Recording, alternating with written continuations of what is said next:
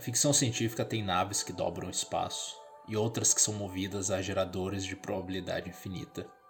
Tem carros e cabines telefônicas que são máquinas do tempo, cowboys do cyberespaço e samurais do metaverso, robôs de cérebro positrônico, cachorros ciborgues, androides que sonham com ovelhas elétricas, algoritmos que preveem o futuro e especiarias que expandem a consciência.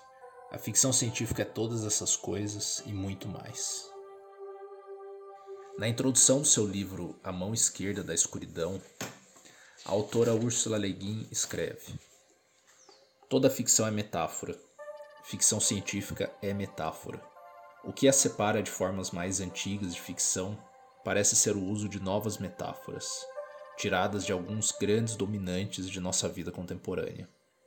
Ciência, todas as ciências, entre elas a tecnologia e as perspectivas relativista e histórica a viagem espacial é uma dessas metáforas, assim como a sociedade alternativa, a biologia alternativa, o futuro também. O futuro, em ficção, é uma metáfora. E neste primeiro capítulo da nova série temática do Páginas Fantásticas, tivemos a companhia mais do que especial do Alexander Meirelles, que é professor da Universidade Federal de Goiás, na cidade de Catalão, e mantém já há alguns anos o canal Fantástico Cursos no YouTube, que produz um vasto conteúdo de divulgação do Fantástico.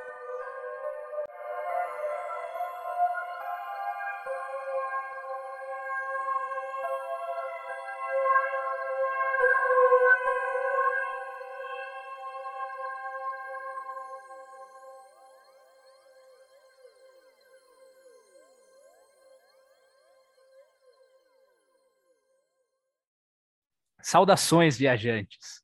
Este é mais um episódio do Páginas Fantásticas. E como sempre, eu, André, tô na companhia do Caverna. E aí, Cave? Me diz como é que você tá, cara? Cara, tô muito bem.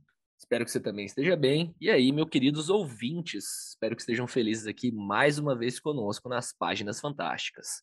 Cara, eu te falar, eu tava lendo hoje de manhã, fiz um café, tipo, acordei, lavei toda a louça, tá ligado? Eu gosto de lavar louça escutando podcast de manhã, a louça do, do jantar do dia anterior. Aí eu fiz o café, é quase o meu ritual diário. É, quase todo dia segue uma variação disso. Aí eu comi uma bisnaguinha, fiz o café e sentei para ler. Tava muito gostoso, cara, lendo. E eis que começa uma pomba a fazer aquele barulhinho dela. E, cara, a minha casa é um sobrado, né? E não tem muito sobrado aqui no bairro. Então, de tempo em tempo vem pomba e passa um tempo. Já tem um tempo que tem essas pombas morando aqui no telhado. E elas são muito barulhentas, essa última leva de pomba. E o, o, tem um lá que eu acho que é, que é macho, porque é um, faz um brrr mais grosso, tá ligado? E, cara, eu, eu não consigo ler quando esse desgraçado tá, tá fazendo barulho de, de, desgraçado de pomba dele, tá ligado? Não, não dá assim. Aí, mas o que eu ia lançar para você, eu tenho uma pergunta para te fazer. Porque eu aí eu preciso escutar música. Eu você escuta música lendo? Você tem esse costume? 100% do tempo. Sempre. Sempre você vai ler, mete Sempre. música. Eu tenho trilhas sonoras. É, é bem raro o momento que eu escuto que eu leio sem nada. Muito raro, muito raro. Eu acho que, mano, só, eu acho que eu comentei no episódio do Samuel, não lembro qual que eu comentei, que é um hábito de adolescente. Quando eu li Capitães de Areia, a trilha sonora era Red Hot Chili Peppers. Mas Ah. hoje eu não meto mais louco assim, tipo, eu não vou ler Fundação ouvindo Metallica, tá ligado?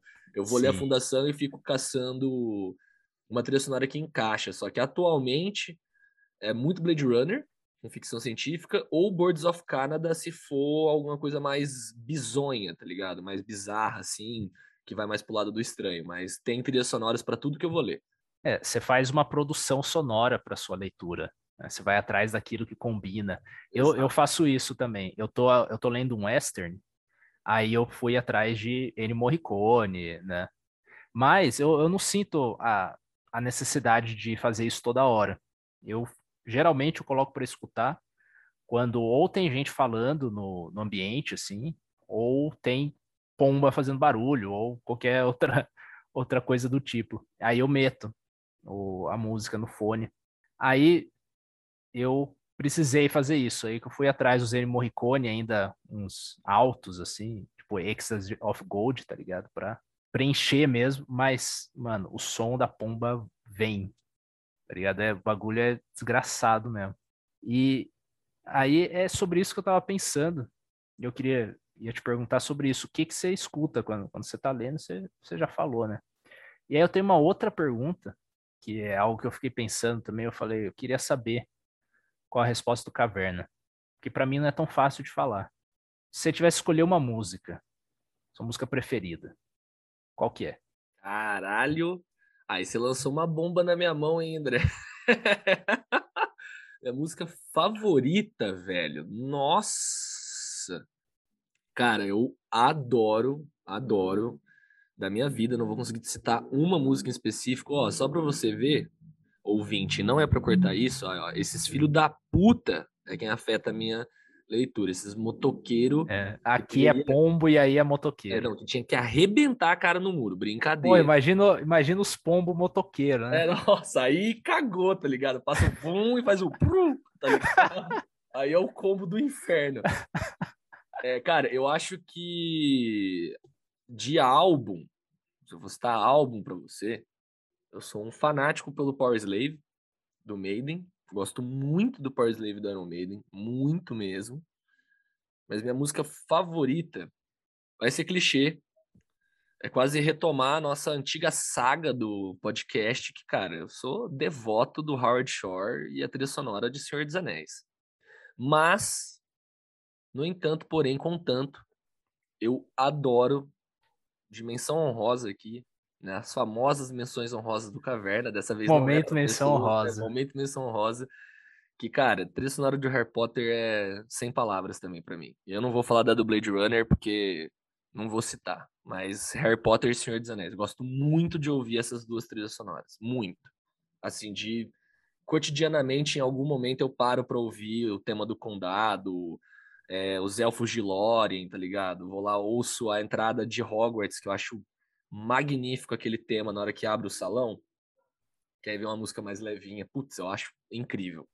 É muito gostoso, né? E a sua, André? Pera lá. Você já viu aqueles canais que fazem de música ambiente? Que tem, tipo, focado, assim, para fantasia, às vezes, igual Harry Potter que você falou? Tem Sim. vários canais que fazem a música de Harry Potter tocando como se fosse na sala comum lá, como que é? Que é ah, sala comunal, sala comunal. Isso.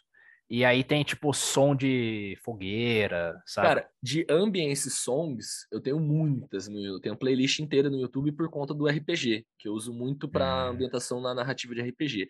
Mas o que eu mais escuto pessoal, e aí vai uma menção rosa para Vivian, minha namorada. Menção rosa. E ela pegou... fazer um podcast spin-off que chama é, Menção Rosa. Menção Rosa. é porque a gente, ela pegou o gosto de também dormir ouvindo isso. O que eu mais escuto dormindo, que eu tenho de favorito dormindo, é a trilha sonora de Skyrim. Eu adoro, tipo, ah, ambient songs of cities em Skyrim, tá ligado? E aí fica lá tocando aquela trilha sonora ambiente, com som de, de carroça, é, barulho de gente conversando, sabe? Ambientes de cidade. Eu sou fascinado pela trilha sonora de Skyrim também. Eu acho que é uma das melhores de fantasia que a gente tem em jogo. Cara, minha música preferida, provavelmente, vai muito da época, né? É, mas eu gosto muito da The Weight, da banda The Band. Você nunca escutou? Nunca escute. The Weight. É, mas se eu fosse escolher uma, é In the Court of the Crimson King. Já escutou? Se não, essa aí, pô, meu irmão, meu irmão, essa aí é o meu estado mental. Vou no Spotify é, agora. Já vou colocar música ela tema para o nosso podcast, que é, é da banda King Crimson, de rock progressivo. Aparentemente, assim, não é algo que foi confirmado pelo Stephen King, mas o Crimson King, o vilão, né, o principal antagonista lá da Torre Negra, possivelmente veio por causa da banda, entendeu? E, e, essa música é a primeira música do primeiro álbum, In the Court of the Crimson King, da banda King Crimson. Escute, veja a letra, assim. É... E bom, vamos então, a gente, pô, dessa vez a gente se estendeu, hein? Não, mas eu acho que vale a pena, tá ligado? A gente gosta de falar, como a gente ressaltou no último episódio, né? É sempre bom ter esse pré-papo, poder conversar com o público. O último episódio foi sensacional de poder invocar a Taverna Entre Mundos, né? Esse espaço aí que a gente pode dialogar à vontade sobre o que quiser, na pauta que quiser. E dessa vez nós vilanizamos os pombos e os motoqueiros. e eu gostaria de mandar um abraço para todos os cachorros que aparecem em episódios aqui e ali, dos convidados, dos vizinhos do André. Sorte que eu não sofro desse mal de ter cachorro em casa e ele começar a latir. cachorro é, é mais aceitável porque é, é mais momentâneo e é estourado, assim. Pá, você escuta o problema do pombo é que às vezes você não escuta de primeira, mas ele vai entrando, sabe? Pru, pru, é bem assim, é, aquele som que vai, que te pega assim, fica na, bem no embaixo assim das coisas. Pô, mas então, a gente está animado, né, com o programa de hoje. Muito. Estamos muito animados. Não estamos um pouco animados.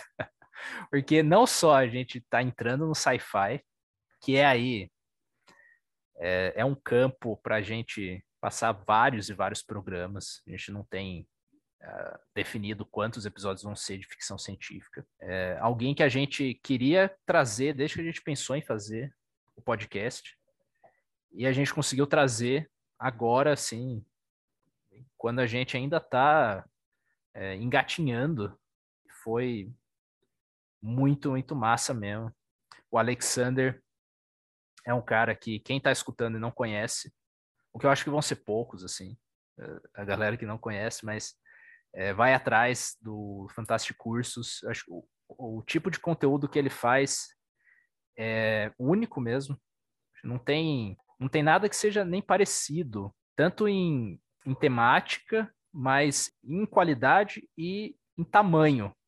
É, o cara tem muita coisa. Tudo que você imaginar, assim, um conceito do, do fantástico no geral, que você tá com uma dúvida, você procura, tem vídeo do Alexander falando. Tem ele falando sobre fantástico nos quadrinhos, tem ele falando ao longo da história.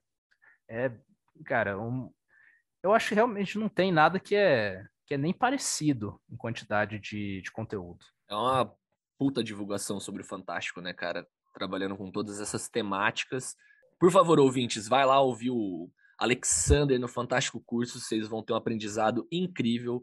Tem muita curiosidade, tem as lives também, né, André, que ele traz convidados, traz autores, ressalta também um trabalho importantíssimo que a gente tem da ficção no cenário nacional. Então a gente tem autores de ficção nacional, que é um eixo muito difícil da gente ter divulgação, da gente ter muito acesso, né? A gente fica muito fechado no que é produzido internacionalmente, a gente esquece que nacionalmente a gente tem uma luta aí constante no dia a dia dos autores nacionais para ter um espaço de fala, para divulgar suas obras, para divulgar a criatividade que ronda as nossas terras tupiniquins aí com tamanha diversidade possível de conteúdo da, da ficção. É, e o Alexander faz vídeos semanais. Se eu não me engano, ele faz até dois vídeos por semana, tirando as lives e tudo mais. É, ele é um operário do Fantástico. É isso. É o que a gente a gente está nesse caminho também. É isso Ótimo, aí. Então, isso vamos lá, dia após dia, pensando nisso e, e produzindo conteúdo relacionado.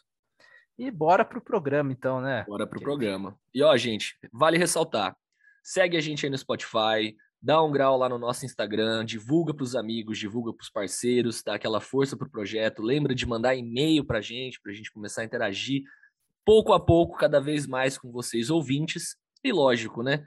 Agora que a gente falou do episódio, eu e o André desejamos a vocês um excelente passeio pelos planetas da ficção.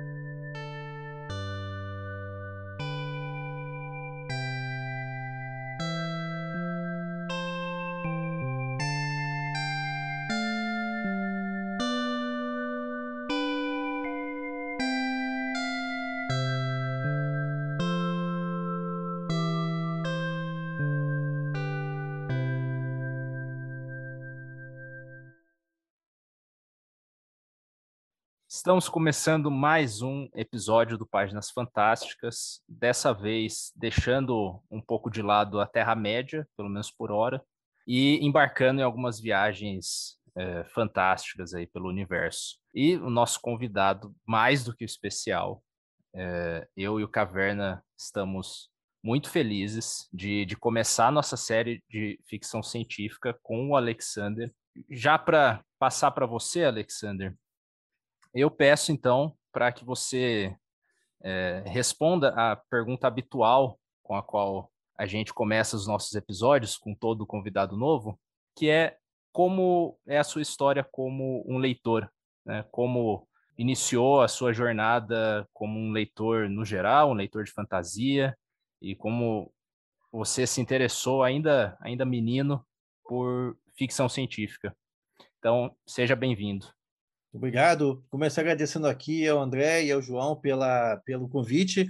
Parabenizar os dois pela iniciativa do projeto. Sempre é bom ver novos pesquisadores embarcando nessa, nessa viagem da literatura fantástica e suas diferentes vertentes. Então, vida longa e próspera para vocês dois e para o projeto aqui do podcast. E a minha viagem, minha caminhada com a literatura fantástica, na verdade, começa nos anos 80. Eu sou dessa geração dos anos 80, bem conhecida do público nerd famosos dos anos 80, é, e não começou diretamente na literatura, mas sim nas, nas produções para TV. Eu devo ter sido a última geração que, que se nutriu de, antes da geração internet, que se nutriu de, de da sessão da tarde, de tela quente e tudo mais, séries de TV. Nesse aspecto, alguns filmes marcaram bem minha trajetória, no Fantástico em geral, como, por exemplo, os filmes de Drácula, que tinham o Drácula protagonizado pelo Christopher Lee, tinha o Peter Cushing fazendo o papel de, de Van Helsing, produções dos estúdios Hammer, da Inglaterra, no final dos anos 50, dos anos 60. Então, foram filmes que me marcaram bastante, me levaram para o mundo dos vampiros. Já meu contato com filmes de fantasia aconteceu por meio de produções como na Sessão da Tarde, da, do, do Simba, como O Olho do Simba e O Olho do Tigre, assim como também Fúria de Titãs, de 1981, duas obras, inclusive, que são, são cujos, efeitos especiais são do mestre dos efeitos especiais, Ray Harryhausen, o mestre do stop motion, influenciou aí diversos diversos cineastas como George Lucas, Steven Spielberg, dentre outros, e também do Ray Harryhausen foi meu primeiro contato com a ficção científica, que é o tema que a gente vai tratar aqui, e foi com o filme ah, Os Primeiros Homens na Lua, uma adaptação da, do, do, romance de mesmo nome do escritor inglês H.G. Wells, né? que, como o nome está falando, mostra no começo do século XX, final do século XIX começo do século XX, uma viagem para a Lua, em, em, em, onde os pesquisadores entram em contato com uma raça alienígena, os selenitas que lá vivem.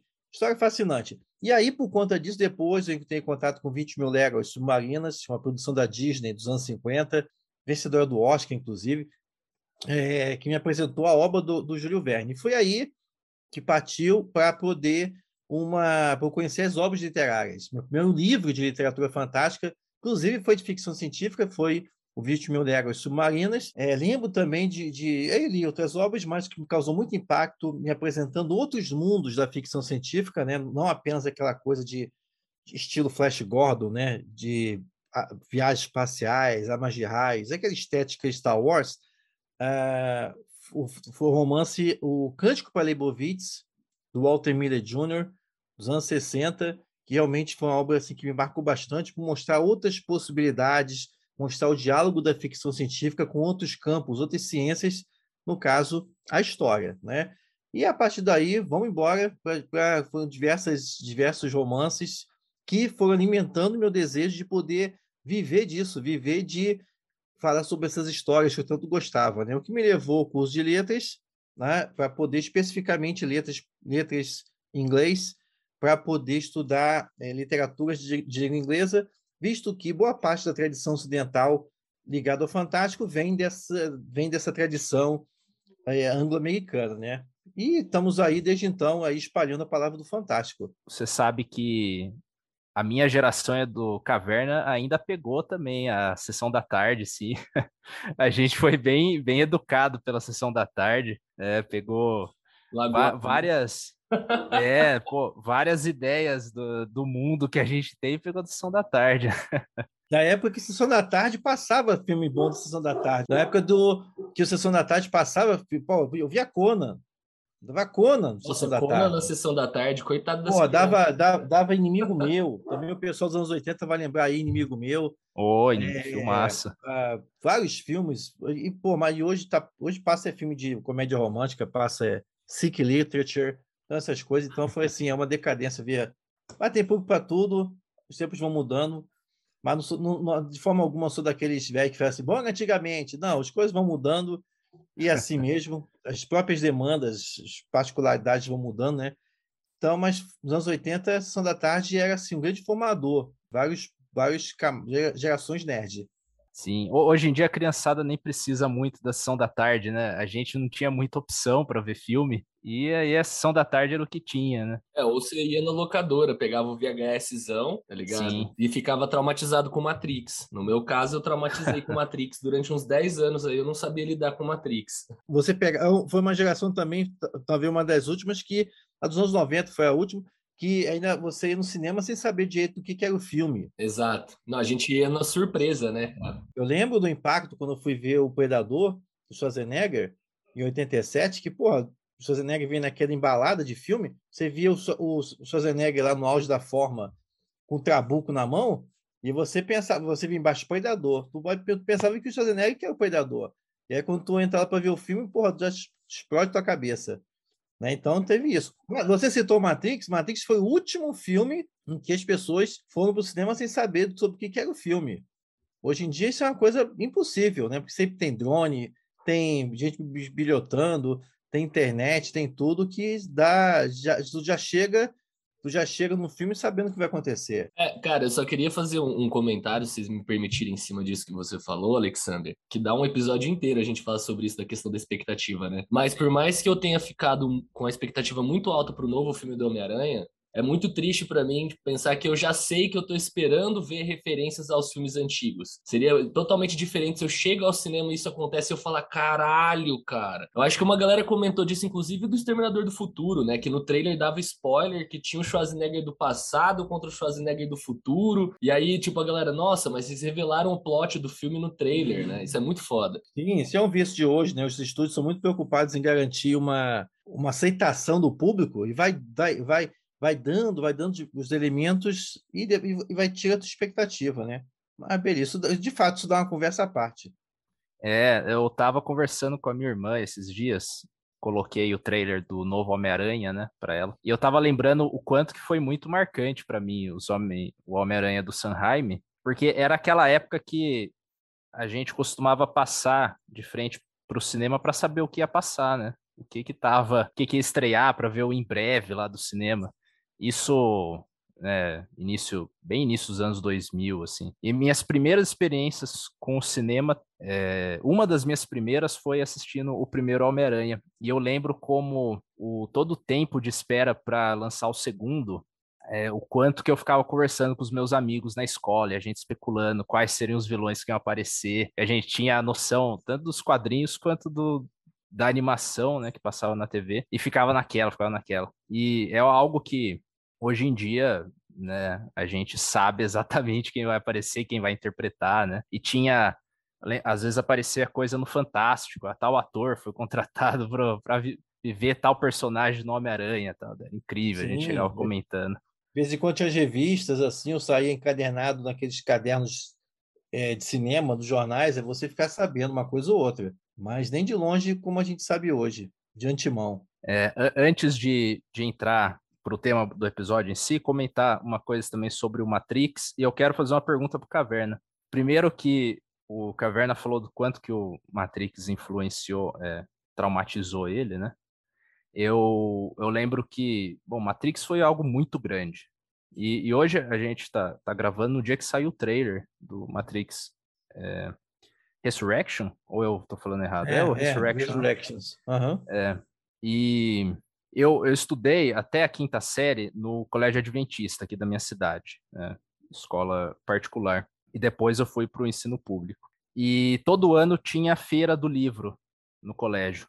E eu, eu lembro que eu adorava, comprava uns livros lá, vários de literatura infanto-juvenil. E numa dessas tinha um folheto mesmo. E eu queria saber muito a história de como isso surgiu, como isso foi parar numa feira do livro do Colégio Adventista de Tatuí, que era um folheto escrito é, com, com o questionamento: vivemos na Matrix? E eu, eu não tinha, eu, eu acho que eu já tinha visto, ah, não, eu já tinha visto o filme, sim, mas eu lembro de pegar aquilo e era esse questionamento filosófico no, no livro, eu fiquei com aquilo na cabeça por, por muito tempo, né? O que que... Aí eu tava pensando o tanto que isso, é, o tanto que Matrix foi é, influente e influente a tal ponto que saiu do nicho, né? Então, essa, essas grandes obras, principalmente cinematográficas, de ficção científica, essas grandes mesmo, a gente vê a, a potência de, de, influência da obra quando é, aquilo sai do, dos seus amigos que, que entendem de ficção científica, que leem e que assistem, e vai para sua tia, para seu tio, né, que, que nunca leu nada de ficção científica, mas sabe o que é Matrix e pensa naquilo e tal. E a pergunta que eu queria te fazer, Caverna, é que o, o Alexander falou é, que o primeiro livro de sci-fi que ele leu foi o 20 Mil Léguas. Eu queria saber qual foi o seu, você lembra? Primeiro livro de ficção científica, velho? Isso. Cara, eu, se eu não estou enganado, baseado na minha coleção, eu acho que a primeira coisa de sci-fi que eu coloquei ali e eu li foi A Máquina do Tempo, do Wells. Uma questão de linha temporal, mas assim, 1984... já, já começou em clássico mesmo. Isso, mas 1984, Admirável Mundo Novo, posso chamar de ficção científica? Ó, agora já até puxo um pouco para a pauta, sério, é uma dúvida honesta. Sim, posso é? chamar? Totalmente. Então, André, foi 1984, eu li ele primeiro. Certo. Eu li ele com certeza primeiro. É a tua distopia. Mas é. depois, é. mas eu acho que é 84 Admirável Mundo Novo, que eu não li pensando como ficção científica, mas pensando enquanto ficção científica, eu fui na Máquina do Tempo. Eu tô até pensando na ordem de coisas que eu comprei na estante. Aí depois foi para um Asimov, e aí a coisa desan... aí degringolou mesmo. É, essa eu não consigo responder, viu? Eu talvez seja o Viagem ao Centro da Terra, mas me... na mesma época o Eu Robô, que eu lembro que eu vi o filme do Will Smith, fui atrás do livro. De qualquer maneira, começaram pelos clássicos, né? É, sim. Mas um, um dos primeiros foi Encontro com Rama também, que me marcou bastante, do Arthur C. Clarke. Baita livro, né? Bom, Alexander, então começar com, com a, a pergunta, pergunta bem geral e básica, que não, não é tão simples de, de definir, né? Que, o que é ficção científica?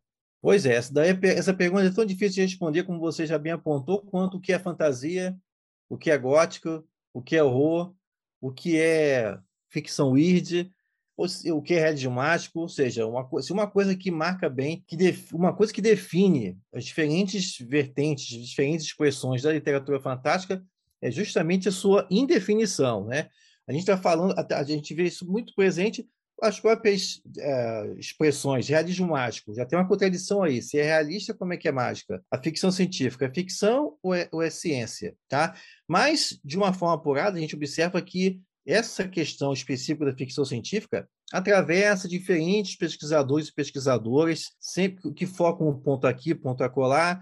Já adianto que não é ficção científica, ficção científica não é histórias ambientadas, no, ambientadas apenas no futuro, né? que inclusive dicionários, verbetes de alguns dicionários apontam isso. Não, ficção científica não tem que ser necessariamente voltada para o futuro. Tá? Dentre várias definições, eu sempre, eu, eu quando eu fiz até um vídeo para o canal Fantástico Cursos, lá na série O que é Ficção Científica, no primeiro episódio sobre o que é protoficção científica, eu apresento algumas definições, tentando uma definição sobre o que é ficção científica, e com base até mesmo no vídeo que eu fiz lá no Fantástico Cursos, com base em diferentes visões, a gente pode colocar que a ficção científica é uma expressão do modo fantástico que se pauta na, na apresentação sobre o impacto na sociedade ou sobre o ser humano de algum dispositivo vinculado à ciência ou à tecnologia. E aqui é importante considerar que é o seguinte: ah, não é apenas colocando um robô numa história que a história se torna ficção científica, não é apenas mostrando uma, uma presença do alienígena que a história se, se torna ficção científica. Como, como toda boa literatura fantástica, a gente tá, precisa falar de um manejo de diferentes elementos, tá? É, isso ajuda até a gente compreender a, o próprio nascimento, que é outro ponto de debate, sobre como que a ficção científica surge, né? A gente está falando aqui, eu, eu, citei aqui em breve o tema proto-ficção científica. Então, por quê? Porque é, isso é interessante, a gente observa que a ficção científica, em relação às outras expressões, e aqui eu vou me concentrar nas principais, fantasia, o horror, o gótico, né? Ele é mais, ela é caçula, ela é mais novinha, mais recente.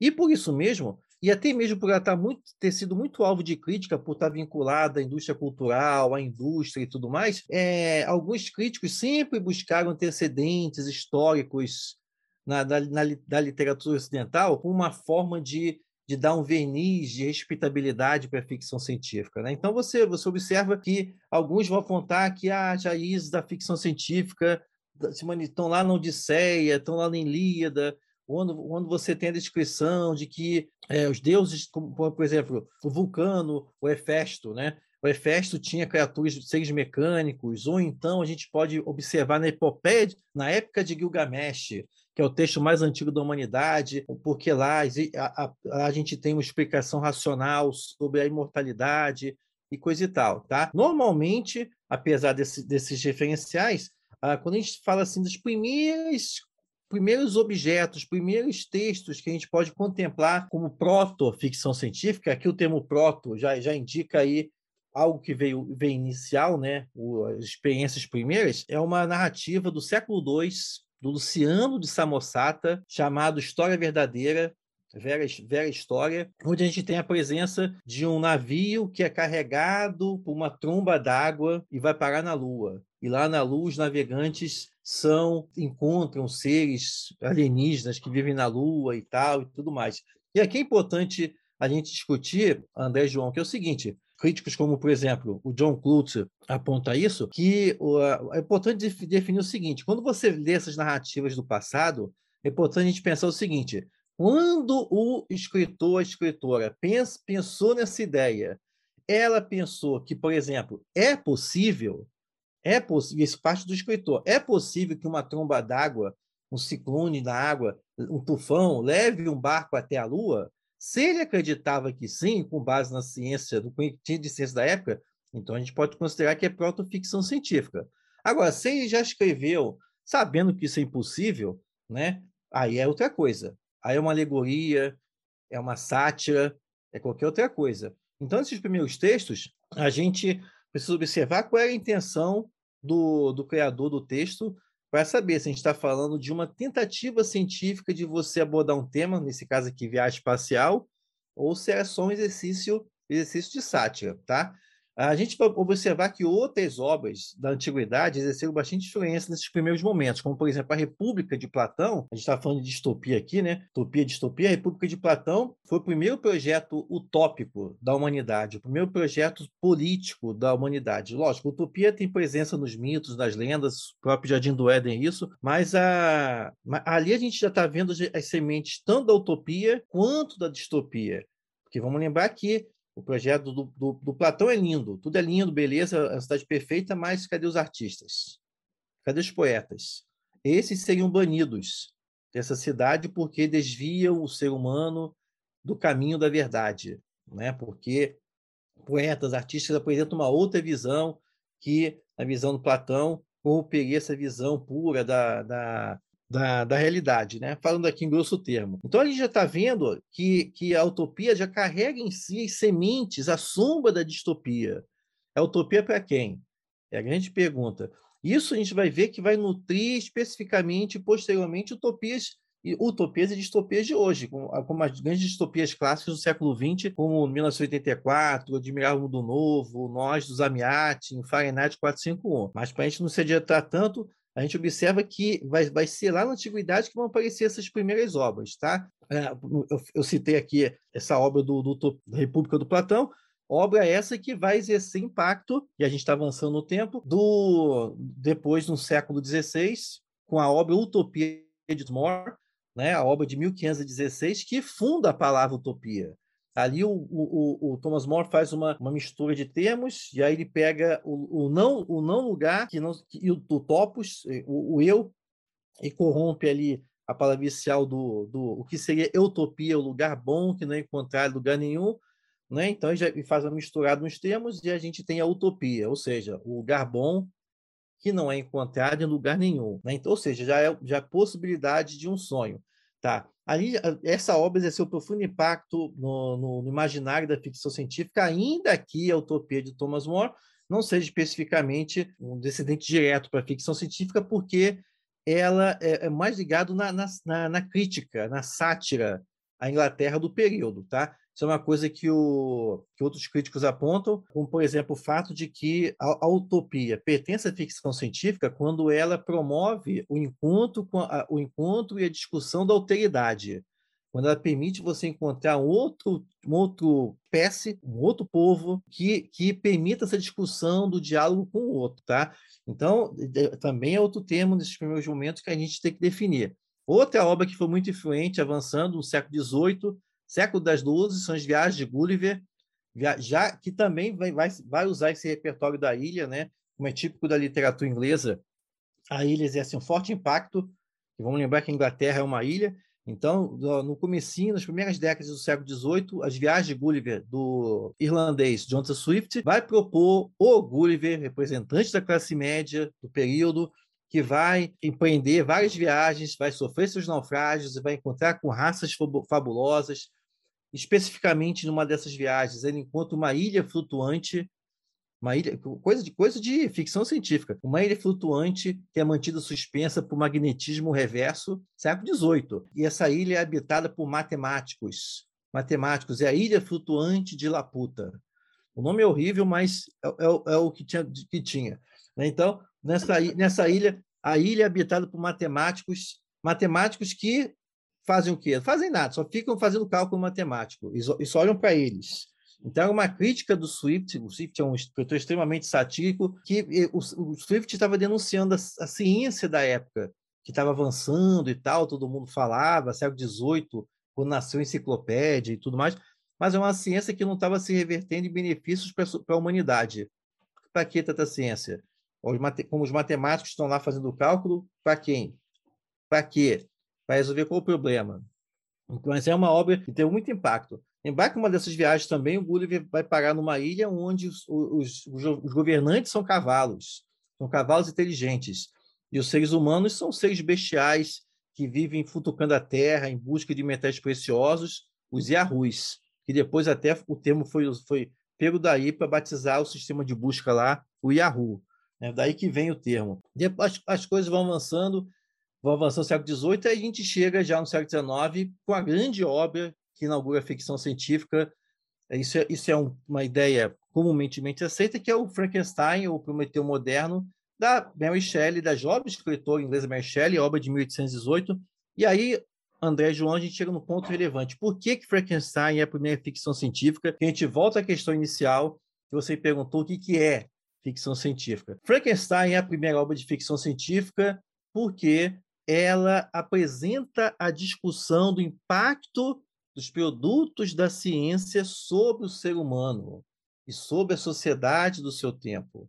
Então, por, algumas pessoas, como por exemplo Adam Roberts, gostam de citar também o Isaac Asimov, também, também o Carl Sagan, se não me engano, eles gostavam de sempre mencionar o Somnium, uma obra, a obra Somnium do Kepler, porque na, na obra Somnium, que é do século XVII, você, você tem uma viagem à Lua perfeitamente mostrada, uma perspectiva científica, tudo bonitinho. Beleza, mas ela é, é, muito, é muito, é uma obra boa em termos assim de mostrar a acuidade científica, mas não tem essa questão do, de discutir o impacto sobre a sociedade, sobre o indivíduo que Frankenstein traz, né? A gente tem esse, essa questão. está falando de uma obra de uma escritora vinculada ao romantismo e, por como tal, ela discutia o impacto da Revolução Industrial sobre a sociedade. Então, ali no, Frankenstein, a obra se coloca como um vértice, um ponto de encontro da tradição gótica que a obra herdou e aponta para os novos caminhos da ficção científica. É ficção científica porque ela, ela apresenta um novo elemento a ser temido, que até então era fantasma, vampiros e coisa e tal, demônio, mas não, ficção, a Frankenstein traz um novo, um novo elemento a ser temido, que é a ciência. O que a ciência pode fazer? Mais importante, o que, que o ser humano pode fazer? O que, que ele não deveria fazer? Então, a obra traz exatamente isso. É a primeira obra que provoca, discute esse impacto sobre isso. Então, voltando à nossa definição, ficção científica é uma expressão do modo fantástico que é, que, que, que é sustentada por mostrar o impacto de, uma, de um elemento científico, de um elemento tecnológico sobre a sociedade, sobre o ser humano. Entendeu? Então, é nesse aspecto que a gente enxerga Frankenstein como sendo o ponto inaugural. E aí a Mary Shelley lançou, as, deu seu recado lá em 1818, cuidado com os produtos da tecnologia, ninguém deu ouvidos, e a Revolução Industrial deu seus frutos perniciosos, tanto benéficos quanto maléficos, e aí no, depois, já para a segunda metade, a gente vai encontrar outros escritores, dentre outros, né, a gente sempre lembra do Júlio Verne do H. Wells, Júlio Verne, que é considerado o pai da ficção científica na França, e o H.G. Wells, o pai da ficção científica na, na Inglaterra. Né? Isso é uma coisa que eu sempre falo, ficção científica é um gênero que tem uma mãe, que é Mary Shelley, e dois pais, que é o, o, o Júlio Verne e o H.G. Wells. E por que, que, que eles são considerados... Se a Mary Shelley já estava escrevendo desde 1818, por que, que o, o Verne e o H.G. Wells são os pais da ficção científica? Porque Mary Shelley escreveu, mas ficou uma obra mais isolada. Não teve uma continuidade em outras produções de uma forma consistente para criar um gênero, né? falando de forma bem grossa aqui, gênero enquanto um corpo de obras que compartilham do mesmo elemento. A, própria Mary Shelley escreveu em 1826 uma outra obra chamada The Last Man, O Último Homem, que é a primeira obra de ficção científica em que mostra a raça humana perecendo por conta de um vírus. É a primeira história de, de, de pós-apocalíptica. É, também tem isso. 1826, O Último Homem. Isso eu falo também lá no, no canal Fantástico Cursos, tem uma playlist lá de uma, da série chamada Depois do Fim, que aborda obras de, de final pós-apocalíptico, né? Tem várias temáticas pós-apocalípticas, mas de fato vai ser depois o Júlio Verne começa a emendar uma obra atrás da outra do que ele chamava de viagens extraordinárias, onde a gente vai ter o João falou aí de, das obras também. A gente, pô, a gente vai ter Volta ao Mundo de 80 dias, 80 dias Viagem ao Centro da Terra, 20 mil léguas submarinas. São todas obras muito marcadas pelo, pelo elemento do movimento. Também tem uma série lá no canal que eu fiz, no Fantástico Curso, sobre, chamado Júlio Verne, Mobilis e Mobile, que justamente destaca esse elemento do movimento, porque estava alinhado com o século XIX, desse afã, dessa vontade do, do, do indivíduo de explorar, a tecnologia estava aparecendo, locomotiva, balão, porra, tudo que está permitindo o indivíduo explorar todos os cantos do mundo. Né? Então, os, os da, da, Ásia até os recônditos da África, o chamado continente negro no período. Né? Então, todos esses elementos. E aí é nesse período que aparece, essa, tem, o, tem o boom de uma temática também que proliferou muito na época, da temática dos mundos perdidos. Então, tem mundo no centro da Terra, tem mundo perdido no centro da Terra, tem cidades cidades da Ásia, né? Essa coisa de Shangri-La e tal. As, as, as sementes que, nos, que depois, 100 anos depois, iriam alimentar a criação do Doutor Estranho, do, lá do, da Marvel, né? Então, tem, tem todos esses elementos. As narrativas, as histórias de aventura do, do Heider Haggard, com as minas do Rei Salomão, com Xi, dentre outras obras. Então, esse é o período que está aparecendo. Então, essas obras todas refletem-se os protagonistas sempre são homens, sempre são representantes da classe média, sempre são cientistas, professores, essa classe média burguesa que está se apropriando dos meios tecnológicos da época e se lançando a explorar, levar a civilização, aquele discurso bem ligado ao, imperialismo europeu. Né? Depois, mais na década de 90, 1890, vai surgir o pai, o pai inglês, que é o H.G. Wells. E H.G. Wells ele não passa além do Júlio Verne porque ele apresenta, é, a ficção científica de uma forma mais imaginativa. O Júlio Verne sempre teve um extremo cuidado com a ciência. Então, os cálculos precisos da Terra à Lua, por exemplo, tem cálculos precisos de onde o foguete tinha que partir, onde que ele tinha que pousar, como é que eles iam voltar e tudo mais. O George Wells se preocupava com isso. Ele falava que ele escrevia na tradição da Mary Shelley. Que a Mary Shelley também não apresenta como é que a criatura ganha vida lá com Frankenstein. Porque, porra, a menina tinha 19 anos. Como é que ela vai inventar uma teoria de criar? De criar né? Ela falou, ela menciona a Spark, a Spark, a, a, o Frankenstein fala, vou infundir uma centelha no ser, diante de... e aí a criatura abre os olhos. Né?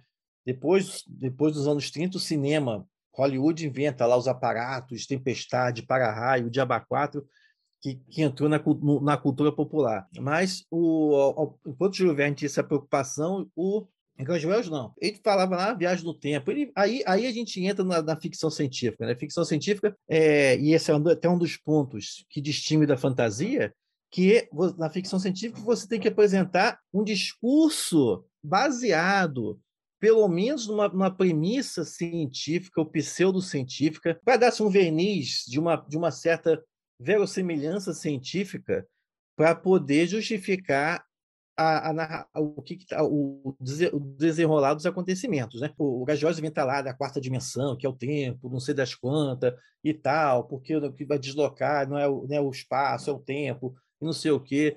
Pô, beleza, show. E aí na, no Homem Invisível. Bom, que eu tava lembrando que eu acho que o H.G. Wells ele é o primeiro autor que faz a questão do tempo ser uma linha. Né? Se não estou enganado, ele que origina essa ideia de que se você faz uma máquina, você consegue mobilizar no tempo para ir à frente e ir atrás. Né? Ele é o autor que define essa questão de uma linha, como se o tempo fosse um ciclo só. É uma linha única. Eu lembrei disso. Foi na época que eu estava lendo, eu fiquei até impressionado. Eu falei, nossa, depois deve ter sido uma loucura aqueles caras da física que veio e fizeram aqueles tipo, ah, vamos fazer um que tem 200 linhas temporais, né? Mas ele acho que é o inventor dessa parada de que se viaja, tipo, tem como ir para o passado e tem como ir para o futuro a partir do seu presente. Pois é, e, e, e como eu tinha falado, né? Essa ficção científica bem imaginativa, mais solta, que, que inclusive depois vai gerar, gerar termos como soft, soft, ficção científica soft então, Júlio, o Gajo Wells é o pai dessa expressão, enquanto Júlio Verne já é o pai da ficção científica hard, que é aquela mais preocupada com os aparatos tecnológicos e tal, que é que mostra o cálculo e beleza, não sei o quê. Na época, porra, do, do Máquina do Tempo do Gajo Wells, porra, ninguém se preocupava. Ah, não, porque o, a, a, a, máquina vai ficar parada aqui, é o tempo que vai mudar. Pô, na época ninguém ia discutir. Hoje em dia você sabe que, porra, a Terra ia sair do lugar. A Terra, quando existe o caso no tempo, o próprio planeta não ia estar no mesmo lugar. Então, pô, mas na época ninguém vai pensar nessas coisas e tal. Então, é uma, uma, e, eu estou comentando isso porque os, os, alguns fãs de ficção científica são chatos pra cacete com essas coisas de, de, de, de acuidade científica, entendeu? Principalmente os de ficção científica hard, né? Eles querem precisão e tal. Então, isso, é, isso é um desafio para quem vai escrever. Né? E é sempre bom falar, isso fica a dica para quem quer escrever ficção científica, que você tem que ter um cuidado, mas também você não tem que ficar obcecado com isso, porque, afinal de contas, você está escrevendo é ficção, não é revista, não é reportagem para a revista Nature. Então, não é, não é ensaio científico. Você tem que ter alguns cuidados, né? Não, é, não dá para botar hoje em dia numa ficção científica de hoje que o cara foi para o espaço e aí ele foi lá e saiu da nave para poder emendar um, emendar um fio. Porra, e o fio do espaço? Então não dá para fazer isso hoje em dia igual fazia antigamente. Então tem, esse, tem esses detalhes. É, mas, de qualquer maneira, foi o H.G. que deu o início. O H.G. foi responsável por várias das temáticas da ficção científica. Né? E quando eu falo isso, é importante salientar, é, porque alguém vai falar: ah, não, mas lá o Platão já, já trabalhou a ideia da visibilidade com o anel de Giges, não sei o quê. Mas o H.G. foi o primeiro a, a abordar esses temas na ficção científica. Então, invisibilidade, ele foi o primeiro. Viagem, é, é, invasão, invasão extraterrestre, ele foi o primeiro. Né? Tem, tem uma outra obra uma outra obra alemã, Dois Planetas, que saiu com uma diferença de, de meses antes do, do H.G. Wells. Mas, para todos os efeitos, H.G. Wells e a, a Guerra dos Mundos é a primeira obra de, também de invasão espacial. Então, várias temáticas ele foi, ele foi introduzindo. E, e, e, no caso, ele chamava de romances científicos. A gente está vendo que a palavra ficção científica nem aparecia, nem, nem, nem, tá, nem tinha sido criada ainda. Né? Então, é, aqui nesse ponto, a gente termina o que a gente pode chamar de, dessa fase da proto-ficção científica. Acabou que eu fui falando, nem deixei vocês perguntarem mais nada, é, mas é um bom momento para ter alguma pergunta, porque a gente vai entrar no século XX, que é quando surge a palavra ficção científica. Mas antes disso, vocês querem perguntar alguma coisa? Cara, eu só queria comentar que um aprendizado simplesmente surreal, de verdade. É, me impressionou bastante essa parte do soft hard sci-fi, como eles são definidos. sabe? Não, nunca e como aparece já no início, né, cara? Exato, nunca tinha me passado pela cabeça, porque é, eu não tive contato com o Verne ainda, inclusive uma pendência que eu tenho que matar nas leituras dos clássicos, né? Mas o H.G. Wells é para mim, tipo, é isso que você falou, ele é, uma, ele é muito divertido, né? Ele não se preocupa muito, vai lá, faz o Guerra dos Mundos. Eu acho que ele tem até uma certa é até estranho porque o livro se passa só numa única região da Inglaterra, né? Então, quando você tá lá lendo, tipo, é num, num bairro, no máximo envolve Londres. E aí o Verne, eu não sabia que ele tinha essa característica. Eu falei, caralho, desde o começo os caras já racharam, né? Hard sci-fi e o soft sci-fi. Isso é muito louco. Sim, sim, e rachar é um termo que você usa muito bem, porque o Verne é, implicava com implicava com o H.G. Wells e, e criticava o H.G. Wells nesse ponto. Os dois eram contemporâneos, Pô, mas quando, quando o. Wells começou a escrever, o Verne já estava mais do que estabelecido, já era um dos grandes nomes da literatura na, na França, de, nesse aspecto aí. Mas ele, o, o Verne criticou publicamente o, o, Wells, falou assim: eu faço ciência, ele inventa. Então, isso é uma, essa é uma frase que ficou muito famosa e que mostra bem essas diferenças. Né? É, mas mas foi, foi disso. Então, esses foram os primórdios. Né? E aí é lógico que a ficção científica, como a gente conhece hoje, vai ganhar, vai ganhar um grande impulso quando ela atravessa o Atlântico e desembarca na América, né? Ela desembarca na América por meio das revistas, das revistas pulp, né? Todo aquele processo, está falando dos primeiros anos da, da América, dos períodos de grande prosperidade, da, da, da, quando a modernidade de fato começa a se manifestar, então os Estados Unidos começa a receber leva de imigrantes, também um momento que vai acontecer a quebra das bolsas, a grande recessão. E nesse período todo, as revistas pulp apareceram como, como o principal veículo da, da ficção científica. Especificamente, a ficção científica vai nascer em 1926 na, na revista Maze Stories, por meio do editor, editor tcheco, inclusive, que se, que se, se mudou para os Estados Unidos, né? É, Hugo Gernsback. Hugo Gernsback, que depois de batizar o prêmio Hugo, né, foi um grande promotor da, da ficção científica nessa, né, na América. E aí, nas, nas, revistas dele, não era só uma, ele foi publicava e começou publicando os clássicos, né? Trazia as ficções científicas do Edgar Allan Poe, trazia as revistas do as histórias do, do H.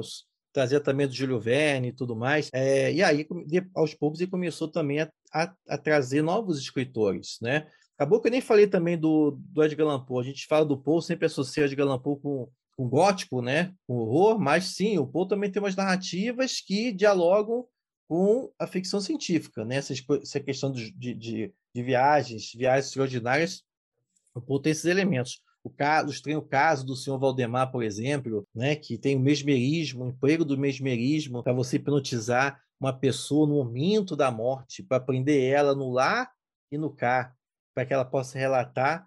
Ela morre hipnotizada, o que, que ela ia relatar, está vendo do outro lado. Então, sinistro. Né? Mas o Guinnessbeck vai usar isso e, e te, o Gernsback teve seu lado positivo, porque ele ajudou, ele batizou a ficção científica. Na revista ele chamou de Science Fiction, é, é um nome tudo junto, Science Fiction, que a gente pode traduzir como ciência ficção.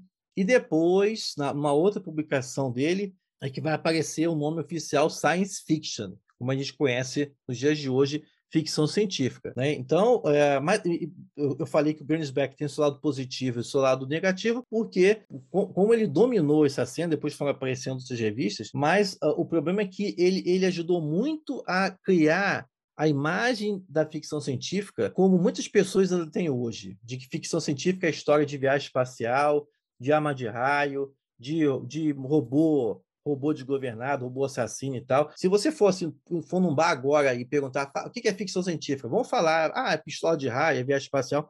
Então, muito desse imaginário, que o cinema também ajudou muito a, propor, a, promover, a, a promover é, foi um lado nefasto assim do que o Gernsback promoveu. Depois, com outros editores, como John Campbell Jr., que, que é o escritor do, do Who Goes There, né, que, do It, que depois ficou mais famosa ainda nos anos 80, quando o John Carpenter filmou O Enigma do Outro Mundo.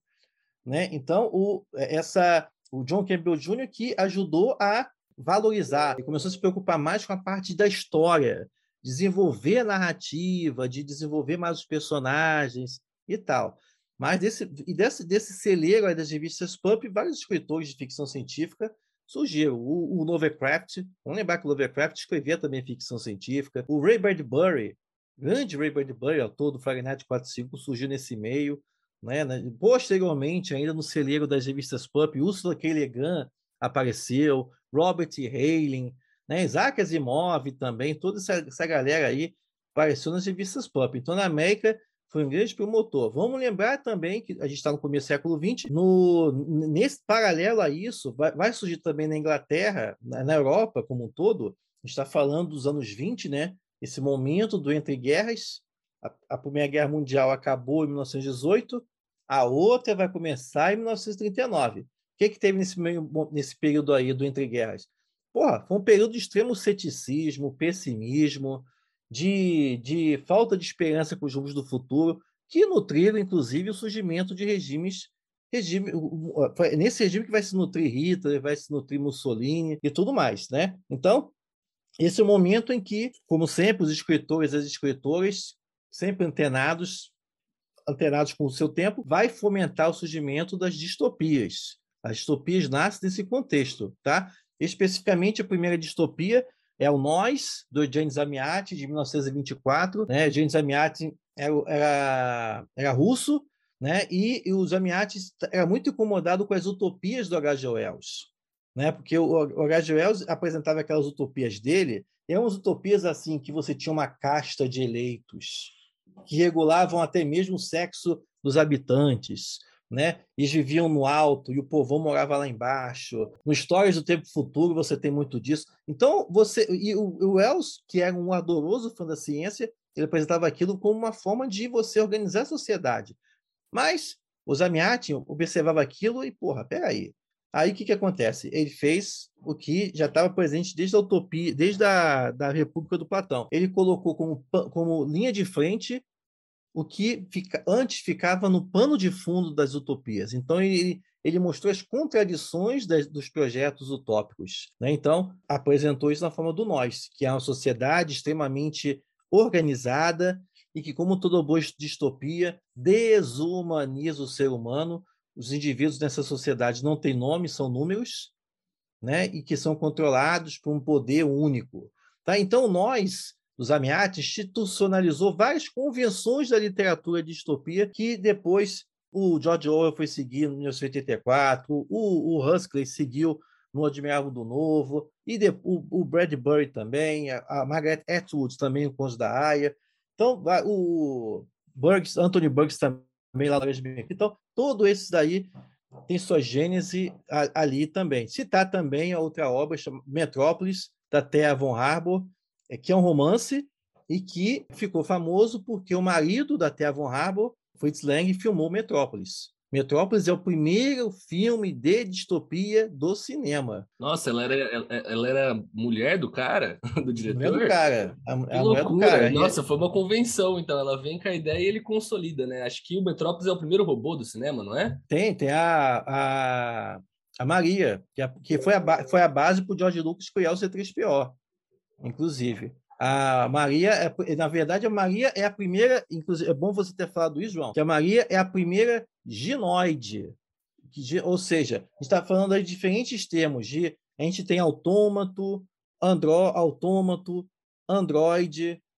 robô, ciborgue, então são diferentes categorias de criaturas de criaturas é, de seres artificiais, né? A Maria, no caso, é uma, é uma ginoide, ou seja, é uma é, é uma versão feminina do Android. Um Android masculino, a ginoide é feminina. Aqui, é um ginoide é um termo muito pouco usado. As pessoas costumam usar de Android geral. Aqui, andro, andro é de homem e o oide é que tem a aparência de, né? Então, a, a Maria tem nessa pegada, nessa pegada aí, né? Inclusive, antes, né, antes dela, tinha os autômatos. Então, por exemplo, no, no, no conto mesmo do, do Sandman, do Hoffman, que, oh meu Deus, como é que é o nome? É, eu, eu, eu, lembro do título em inglês, esqueci o título em português, do clássico lá do, do Hoffman, você tem a presença da Olímpia, da Olímpia, que é a primeira, a primeira, o primeiro ser artificial, primeiro autômato, né? Então já vai surgir dali. E também é feminino.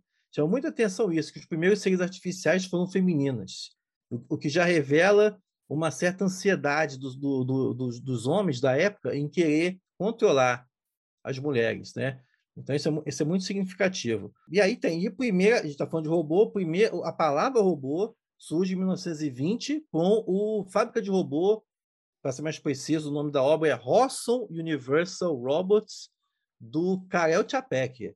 É uma obra de 1920, 24, agora não vou lembrar direito do ano, mas que ali surge a palavra robô, né?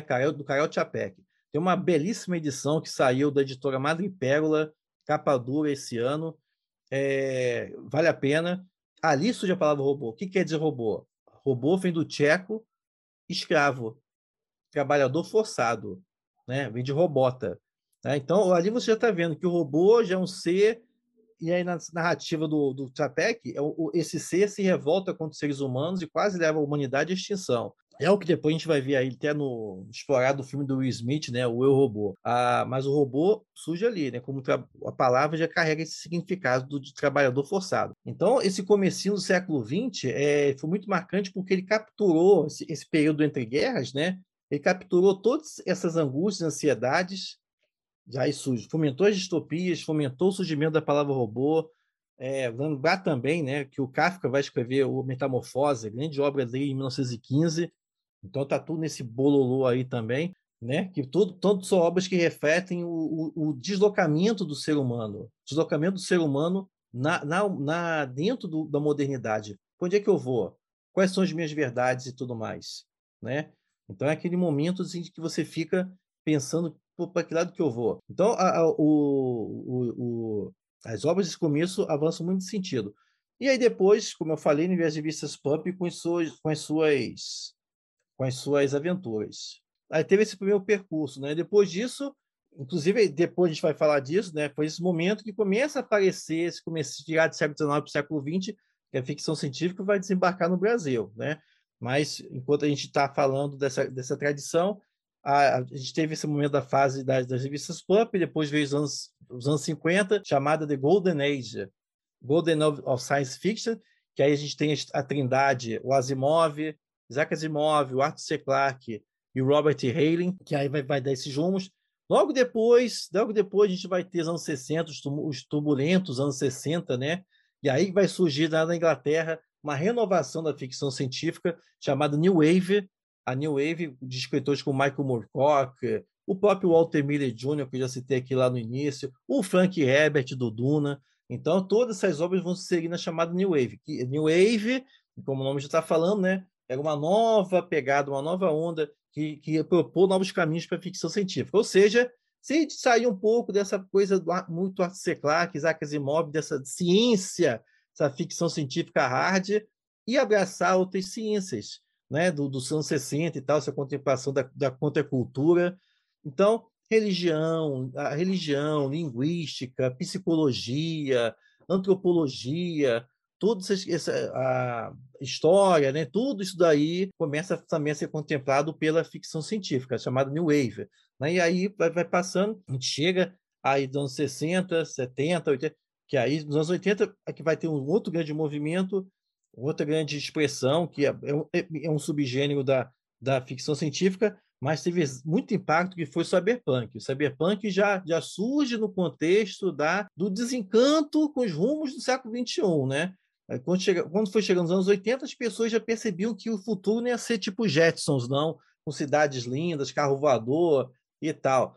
E o, o negócio ia ser sujo. Cyberpunk é sujo. Cyberpunk é pautado nessa ideia do high-tech, low-life. Ou seja, alta tecnologia com baixa qualidade de vida. Que se traduz sempre naquele cenário clássico de cyberpunk. Porra, tá, parece que nunca é dia cyberpunk. Tá sempre chovendo, sempre é de noite, sempre tem aquelas feirinhas, parece feira da, feira, feira de, de subúrbio, sempre tá sujo, o povo vendendo carne pendurada. É, o céu tá sempre tão poluído, né? Que sempre é aquela sempre chuva noite. ácida, sempre chuva o, o, Blade Runner, adaptação de 1982 do Ridley Scott o romance do Philip K. Dick, é, é, institucionalizou o visual de cyberpunk que o cyberpunk até hoje segue. Né? Então, aquela coisa assim, que visual. Então, altos prédios, isso é herança, herança da distopia também, aqueles prédios gigantescos de multicorporações e tal, estrangeiras e tal. Então, a elite vive lá em cima e os pobres, ferrados, vivem tudo embaixo, um favelê, uma, uma mega favela. Então essa questão, o cyberpunk é muito pautado por isso, muito, uma pegada, uma pegada muito pessimista. É, é, e aí começa a aparecer as variações, né? Também nesse período, 1980, vai aparecer o, uma, uma, das principais literaturas retrofuturistas, que é o steampunk. O steampunk, que já é o quê? É o futuro imaginado no passado. Né? Como o próprio nome está falando, é steampunk, ou seja, até o punk baseado no vapor. A gente está fazendo menção ao século XIX, mais especificamente ao reinado da Rainha Vitória. Então, o steampunk surge prioritariamente na, apontando o, durante o, na Inglaterra ou na Europa, do, durante o, o, reinado da Rainha Vitória, nesse período de 1837 até 1901, mais ou menos, que foi o período da Rainha Vitória, é, e que, que, o steampunk já tem uma pegada um pouco mais, um pouco mais positiva. Né? A, a grande obra, a primeira obra de, de, de steampunk, a máquina diferencial, né? ao mesmo tempo em que que o Neuromancer foi a primeira obra de, de cyberpunk. Então, e, e, essa dupla aí, Bruce Sterling e William Gibson, é que definiram aí os rumos do cyberpunk e do steampunk. No caso da, do steampunk, o steampunk surgiu, se disseminou, como eu falei, né? o steampunk ultrapassou até mesmo as, as esferas da literatura para se tornar uma cena, uma cena urbana, né? Assim como os góticos, você tem você tem essa cena, né? a, a subtribo, né? Dos, dos sub aqui não estou usando no sentido de menor, mas só de ser uma tribo dentro de, de, de outra tribo, então, também a forma que a gente tem o gótico, também tem os, os, os steamers, que são a galera mesmo que se veste, se reúne, tem seus eventos, os steamers, para celebrar essa cultura retrofuturista. A partir daí, surge, vai surgindo várias outras expressões retrofuturistas. Vai surgir o dieselpunk.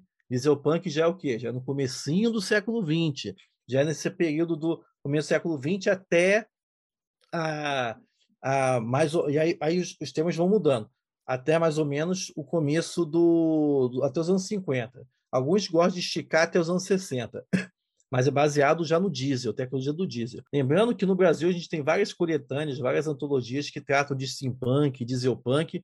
A Draco mesmo tem, tem antologia sobre isso, a editora Draco, das coletâneas da, de steampunk. A editora Madrepérola também tem de, steam, de, de cyberpunk, steampunk, é, dieselpunk. Tem, aí vai aparecendo várias, né? Tem também o Tesla, Tesla Punk, que é a única expressão que é baseada em cima do nome de uma pessoa, no caso Nikola, Nikola Tesla, esse gigante da ciência, e ali o, o Tesla Punk se baseia muito nessas tecnologias imaginadas pelo Tesla no começo do século XX, ali localizada, né? Aí a gente tem também, já nos anos 50, o Atom Punk, o Atom Punk, que é, que é a tecnologia bem vintage, que é a tecnologia pautada no, na tecnologia atômica, né? Tem até o game, oh meu Deus, como é que é o nome do, do game? Fallout, do... Fallout. Fallout, exatamente, né? Tem toda aquela estética de, de, do Atom Punk e vai, vai evoluindo. Depois a gente vai ter tem o cassete punk, que o nome já está claro, né? Já é esse período de, de transistor punk, já é que esse período dos anos 60, dos anos 70, 80. Então, aí depois vem o cyberpunk numa linha cronológica, né? O cyberpunk dos anos 80, depois, aí, depois do Cyberpunk, tem as variações do Cyberpunk. Aí você tem o Biopunk, que já é, já, já é o, a, a, a inferência da tecnologia nanorobôs dentro da, do corpo humano. Quem cresceu no, com os desenhos do Cartoon Network vai lembrar lá do Mutante Rex, né? Aquilo lá, aquilo lá era, era biopunk. Inclusive, alguns já apontam o Frankenstein da Mary Shelley como o precursor do biopunk. Outros já apontam o Frankenstein como precursor do Tesla Punk. Então tem sempre essa, essas viagens, né? Aí tem o biopunk, tem o pós, tem o pós cyberpunk e também tem, por exemplo, o solarpunk. Solarpunk que tem é muito forte no Brasil. O Brasil tem a liderança nessa, nessa manifestação do solarpunk. Solarpunk que é é uma visão positiva, né? predominantemente positiva, de mostrar futuros, hipotéticos futuros com energia sustentável.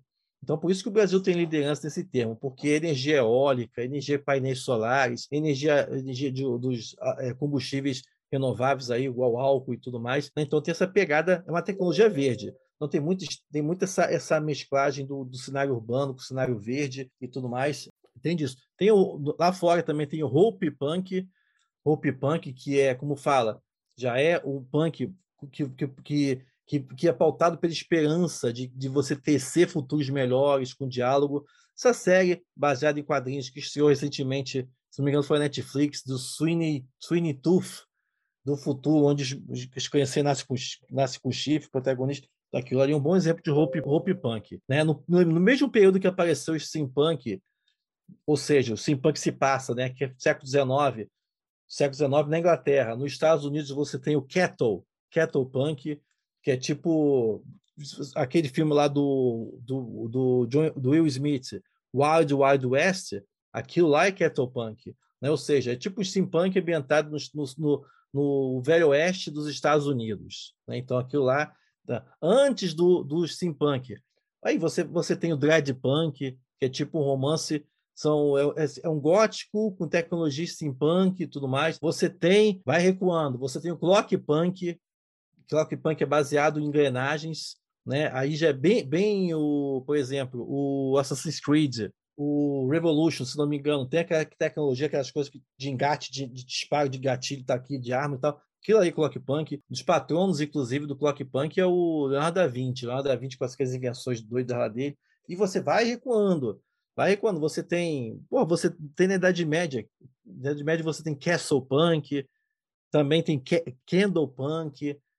São tecnologias. Sempre são tecnologias pautadas pela força motriz da época. Né? Você tem o punk, que é o elemento de revolta contra o sistema, contra a ordem institucionalizada, esse é o padrão, e você tem a força motriz do mundo tratado. Né? Fica a dica lá no canal Fantástico Cursos, tem a série Mundo Punk, tem mais de 40 mundos para possíveis para a galera do RPG, de quadrinhos, de para escrever nessa pegada aí, né? Tem tem airpunk, waterpunk, o nome já fala tudo, né? Então tem tem o silk punk, que é o punk lá da ambientado na China, tipo aquele filme A Muralha, né? não lembrar do nome, lá tem a Muralha. Ele com o Matt Damon. O Matt Damon, que vai enfrentar um seres aquilo ali é silk punk purinho, né? Aquela tecnologia naquele período.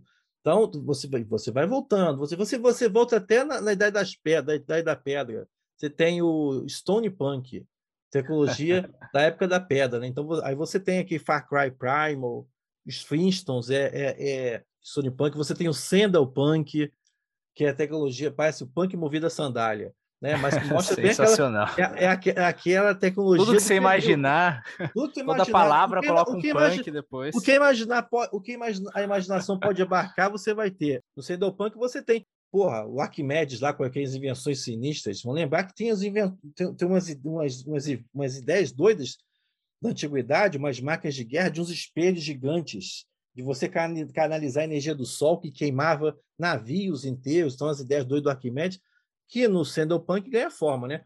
O filme 300, né, do filme 300, que é a adaptação do quadrinho homônimo do Frank Miller, é, é Punk, porque você tem lá os, os, os filhos, os soldados do, do Xerxes usando umas granadas. Porra, granada na antiguidade. Então, aquilo ali é, é, é, é Punk purinho, né? Que as tecnologias. E aí você recua, aí você recua até fora do tempo histórico. Você tem o, o Elf Punk, que é um punk com forte presença de seres de seres, de fada, né? Então, se você até digitar no Google, você vê assim uma, uma chapeuzinho vermelho, umas paradas steampunk e tal, que ali é Elf Punk. Você tem Myth Punk, que é o punk dos mitos. Então, você tem tem umas narrativas em que você tem o Boitatá, você tem, por exemplo, o Mapinguari e tal, os seres ancestrais, tudo ligado aos mitos, né? Então, ou seja, tem muito nessa parte aí do punk que mostra a, a ficção científica, como eu estava falando, né? É, é uma, uma variedade, ah, são diversas possibilidades, né? Desde as ideias, o Gajoel já lançou várias ideias, foi se aprimorando, foi se diversificando, foi mesclando, foi evoluindo. No, no final dos anos, no final do século XX, a gente já ganha forma em outras expressões. E, e a gente vê que as expressões do século XX da ficção científica são muito marcadas pelo atravessamento. Por exemplo, a gente tem o New Weed, a gente tem o, o, o Slipstream, né? a gente vai, tem diferentes expressões. New Weed, que é uma evolução do Weed, a gente pode falar assim em termos muito brutos, né? Uh, e o New Weed é muito foco Weed, que tem o China Millville, um dos grandes nomes. Fica a dica aí, quer conhecer, vai ler Estação Perdido, do China Millville. Os dois têm tradução no Brasil, pela editora Boitempo, o Estação Perdido e também o Cidade e Cidades. Mas coisa muito louca, uma, uma, uma cidade duas cidades uma em cima da outra, uma, duas cidades que ocupam o mesmo território.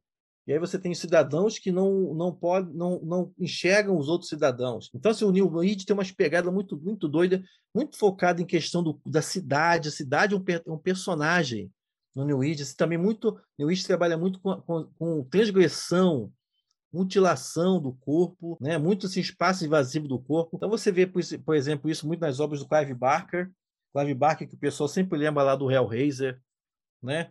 É, o Jeff Vandermeer também no Aniquilação, também é outro exemplo de New Age. Por quê? Porque isso no próprio filme lá que da, da Natalie Portman. Natalie Portman, aliás, uma das minhas escritores favoritos, mas me fugiu do nome. A gente vê disso, né? Que é um filme que gerou ou, ou você ama ou você odeia né? Porque muito do, do, do incômodo que o filme gerou é porque o filme foi vendido como ficção científica, mas aquilo não é ficção científica, aquilo lá, aquilo ali é New Id, porque e é por isso que o filme ele, ele é difícil categorizar, porque ele está falando de atravessamentos de corpo. Olha lá os corpos como é que são alterados, né? Então isso é uma questão do New Id. O Zip Stream já é uma ideia que o, que o Bruce Sterling lançou nos anos 90, quando ele começou a perceber que a ficção científica estava buscando muito diálogo com outras, outras expressões do fantástico. Né? Então, é uma ficção científica que dialoga com o horror, é uma ficção científica que dialoga com a fantasia, que dialoga com o realismo mágico. Né? Então, é nessa pegada. Então, Nalo Hopkins, por exemplo, essas escritoras afro-americanas, né? A Octavia Butler já fazia isso também, né? A grande escritora Octavia Butler, é, essa questão de atravessamentos, de do, do, de hibridismo. O Gaiman também, o Gaiman trabalha muito nessa pegada também de Zipstream, e atravessa, você, você, você lê, você lê, para citar o caso mais conhecido, né, os quadrinhos dele, o Sandman, porra, Sandman o que, que é? Gótico, é horror, é fantasia, que diabo é aquilo? Então é uma, é uma coisa que você vai atravessando. Né? E, é, e, a ficção científica é muito marcada por essas questões, né? E tudo isso também, esse percurso também é manifestado no Brasil, né? Pergunta, gente? Eu estava lembrando que uma das obras que eu li que causou um entravamento da minha da, da época, né? Um entravamento da minha cabeça que eu não soube encaixar. Não sei se vocês conhecem a trilogia dos espinhos. Prince of sim, Thorns, sim. King of Thorns, Emperor of Thorns. Mark Lawrence. Isso. E eu lembro que eu comprei, né? Porque as capas do livro são muito bonitas. E aí eu falei, nossa, eu vou ler isso aqui. E eu fui lendo como se fosse um, uma Dark Fantasy, né? Falei, caralho, isso aqui é Dark Fantasy pra caralho, tem um zumbizão e a narrativa é muito pesada, muito densa. Até que chegou uma hora que eu reparei que o mapa parecia a Europa, né? Aí eu falei, nossa, isso aqui tá muito familiar com o mapa da Europa, da África. Aí chegou uma hora que ele falou sobre bombas num tempo muito antigo. E aí tinha lugares radioativos. Aí eu peguei e fiquei, caralho, isso aqui é uma Dark Fantasy muitos anos depois que uma provavelmente uma civilização cyberpunk se destruiu num, num ataque nuclear, tá ligado? E, cara, eu não sabia onde encaixar. É pós-apocalíptico isso aí. O, o, cida, o Cidade, Cidade Mortais ganhou máquinas mortais, ganhou que as cidades andam, as cidades, uma cidade Sim. captura a outra. Tá viu o filme? Teve o filme, filme com o Peter Jackson, né? Isso, o filme foi muito criticado, mas essa pegada é steampunk, mas é um steampunk pós-apocalíptico. Então, é aquela coisa que quando, quando, quando a gente vai falar de steampunk, o pessoal, ah, steampunk é história ambientada no século XIX. Não, histórias preferencialmente, habitualmente ambientadas no século XIX, mas você tem steampunk na... Você tem dieselpunk no futuro, Mad Max é dieselpunk. Essa obsessão com combustível, com... Entendeu? Então, depende sempre da é perspectiva. É curioso essa a trilogia do Espinhos, porque é um pós-apocalipse, mas tem todos os tropos de fantasia, né? E mas tem tecnologia também em alguns momentos, tem o aquele no final, né? Não vamos dar spoiler também, mas tem um contato, ele faz um contato com uma tecnologia no portão lá, né? Mas no, no, primeiro livro tem aquela parada da bomba. Não, no primeiro mesmo. No primeiro tem a parada da bomba nuclear, que ele ativa uma bomba nuclear no primeiro. E na África, a África é super high-tech. Quando ele vai para a África lá, que os caras, os, os senhores lá na África, eles usam vários aparatos, né? É um lugar extremamente high-tech. Cara, é uma trilogia que, tirando o final do terceiro livro, o primeiro e o segundo livro são excelentes. Eu gosto muito dos dois primeiros livros. Eu me faz lembrar muito do The Book of the New Sun, do Gene Wolfe, que é também um, um clássico que não tem tradução aqui no Brasil e tem é, esse mesmo esquema de que a gente tem um personagem principal execrável, assim, sobre muitos aspectos, mas eu acho que o, o principal do o Sevarian, o, o, principal do New Sun, é melhor que o que o Prince of Thorns lá, né? O Prince of Thorns é, é outro nível, é pensado assim, né? Para o mais é, horrível possível. É, mas também tem esse, isso de você começa e aquilo tem todo todo o cenário, toda a ambientação de uma de uma fantasia aí e tem uns elementos góticos também. Daí aos poucos você vai descobrindo que a gente está num futuro muito longínquo do, do planeta Terra. Uma obra, tem uma obra assim no, no Brasil também, muito boa, né, que é Os Viajantes do, Viajantes do Abismo, da Nikele Winter. Eu, eu, fiz até, eu, fiz até, eu fiz até um vídeo no canal sobre isso, Steam Fantasy, que é um exemplo de Steam Fantasy. Steam Fantasy. Nossa, o Alexander, ele ferrou minha vida, porque assim, eu nunca adicionei tanta coisa no meu carrinho da Amazon, e eu adicionei no meio desse papo, cara. Pô, eu nem falei ainda, eu nem falei da literatura brasileira. Então, o que eu queria, uma coisa que eu lembrei, acho que uma obra interessante, né, que a gente comentou o Prince of Thorns, você falou The Book of the New Sun, mas eu acho que o que mais talvez exponha dentro da cultura pop essa loucura de junção de gêneros é a Torre Negra, do Stephen King. Sim, Torre Negra é Dark Fantasy. É, porque, cara, eu comecei a ler pensando que era tipo, ah, não, sossegado, isso aqui é o pistoleiro andando num lugar pós-apocalíptico atrás do Homem de Preto. Aí você vai ler lá a escolha dos três, meu cérebro doeu, né? Porque aí do nada ele pega um portal. Primeiro que no primeiro livro já tá tocando Beatles num bar. Eu já achei isso um pouco tipo, nossa. É, Hey Jude. É, por que que tá tocando Hey Jude no piano? Aí você fica meio tipo, nossa, mas num mundo difícil. Ok, aceito. Do nada. Aí no segundo, quando ele começa a entrar nos portais, né? e vai na mente das pessoas, e se ele vê a Terra, a Terra que a gente conhece, aí minha cabeça doeu. Eu falei, nossa. Não, e ele é atacado por aqueles locust lá, que é um negócio ah, meio... Os caranguejos humanoide, né? Escroto pra caralho. É, sim. Viu, Alexander? Nesse caso, então, que é uma Dark Fantasy, é, só que então a gente pode falar, é uma Dark Fantasy, mas tem elementos de sci-fi, tem elementos de outros gêneros, sim, assim que sim, a gente é definiria. Exatamente. O, o, por exemplo, o, esse caso mesmo da Torre Negra também é o Weird Western. Tem, tem vídeo lá, lá, lá, no canal, fiz um vídeo nem muito tempo, mais recente, sobre Weird Western. Weird Western é isso. O Mandalorian é o Weird Western. Ou seja, o Weird Western são histórias insólitas, histórias, histórias ambientadas numa estética de Velho Oeste. Pô, Mandalorian é o Weird Western total. Aí tá na pegada sci-fi. Né? O, o, o caso aí do, da Torre Negra é, pô, ali é fantasia com fantasia com Esther, elementos de terror. Né? Então, ou seja, o que a gente está falando aqui? Que essas narrativas do final do, da, do final do século, do século, do século XX para cá é muito marcado por esses atravessamentos, né? Que, e vamos lembrar que eu sempre falo, né? O, o, ou seja, eu, o que essas obras celebram é o que sempre existiu, que é esse atravessamento da, das, da, das expressões de ficção científica. Às vezes, alguns, muitos leitores leitores falam assim, ah, eu não gosto de fantasia, não gosto de gótico, não gosto, ou eu não gosto de uma coisa, gosto, uns gostam de uma coisa, não gostam de outra, mas, na essência, elas, elas comungam dos mesmos elementos, elas têm as mesmas, as mesmas origens. Né? Fantasia nutriu muito o gótico, o gótico fomentou a ficção científica, uma coisa alimentou a outra, e assim vai. E não né? tem samurai punk, não? Samurai Punk eu não vi ainda não. Né? Como sempre, o pessoal sempre aparece lá, ah, vai ter mais episódios, não sempre falo. Gente, o, tem, sempre tem várias ideias. Eu sempre espero a ideia surgir, a, a, a, ideia tem que surgir, tem que ser acolhida por um grupo de artistas né, e se manifestar, se manifestar em, em um RPG, em, em, alguma obra literária, em alguma produção, para poder criar um corpus de discussão. Né? Que ideia tem demais, né? O pessoal fala de whale, whale punk, ba baleia punk, né? Ô, louco. Porra, eu, eu nunca vi. Eu me aparece, ah, mas o escritor, pô, beleza, mas me apresenta assim. Tem que ter uma ideia, todo mundo tem ideia, mas tem que ser uma coisa. As que estão lá no, na série, e tem mais de, pô, mais de 30 mundos punk lá, são todas que eu, eu mostro exemplo. Ah, eu mostro exemplo, tem esse exemplo aqui, na literatura tem esse, no cinema tem esse, não sei o quê. Então são obras que não são não estão à toa, né? Eu lembro que um, um comentário agora vai polêmico, principalmente para ouvintes que em torno do RPG. é, eu acho que um desses atravessamentos que eu nunca consegui, né? Aí no caso de João, que eu nunca consegui absorver, cara, é Shadowrun. Eu nunca consegui gostar da estética cyberpunk com elementos do high fantasy, mas nunca.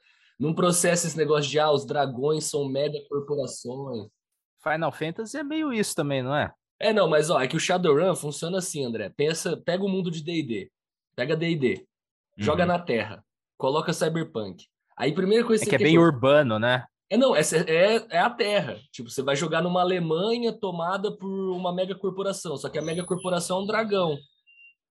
Tá ligado? Uhum. Tipo, não consigo. Esses elementos. Aí é uma coisa, eu tentei jogar o jogo, os caras ficou comendo a minha mente. Aí jogo jogo eletrônico, eu fui jogar, eu falei, nossa, cara, essa estética aqui para mim é muito estranha. Muito viajante, muito viajante.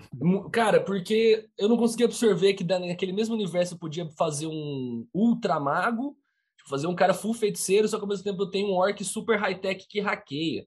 Eu ficava, cara, mas como que o elemento mágico, o elemento é, cybernético é, isso, isso, eu tenho esses embates.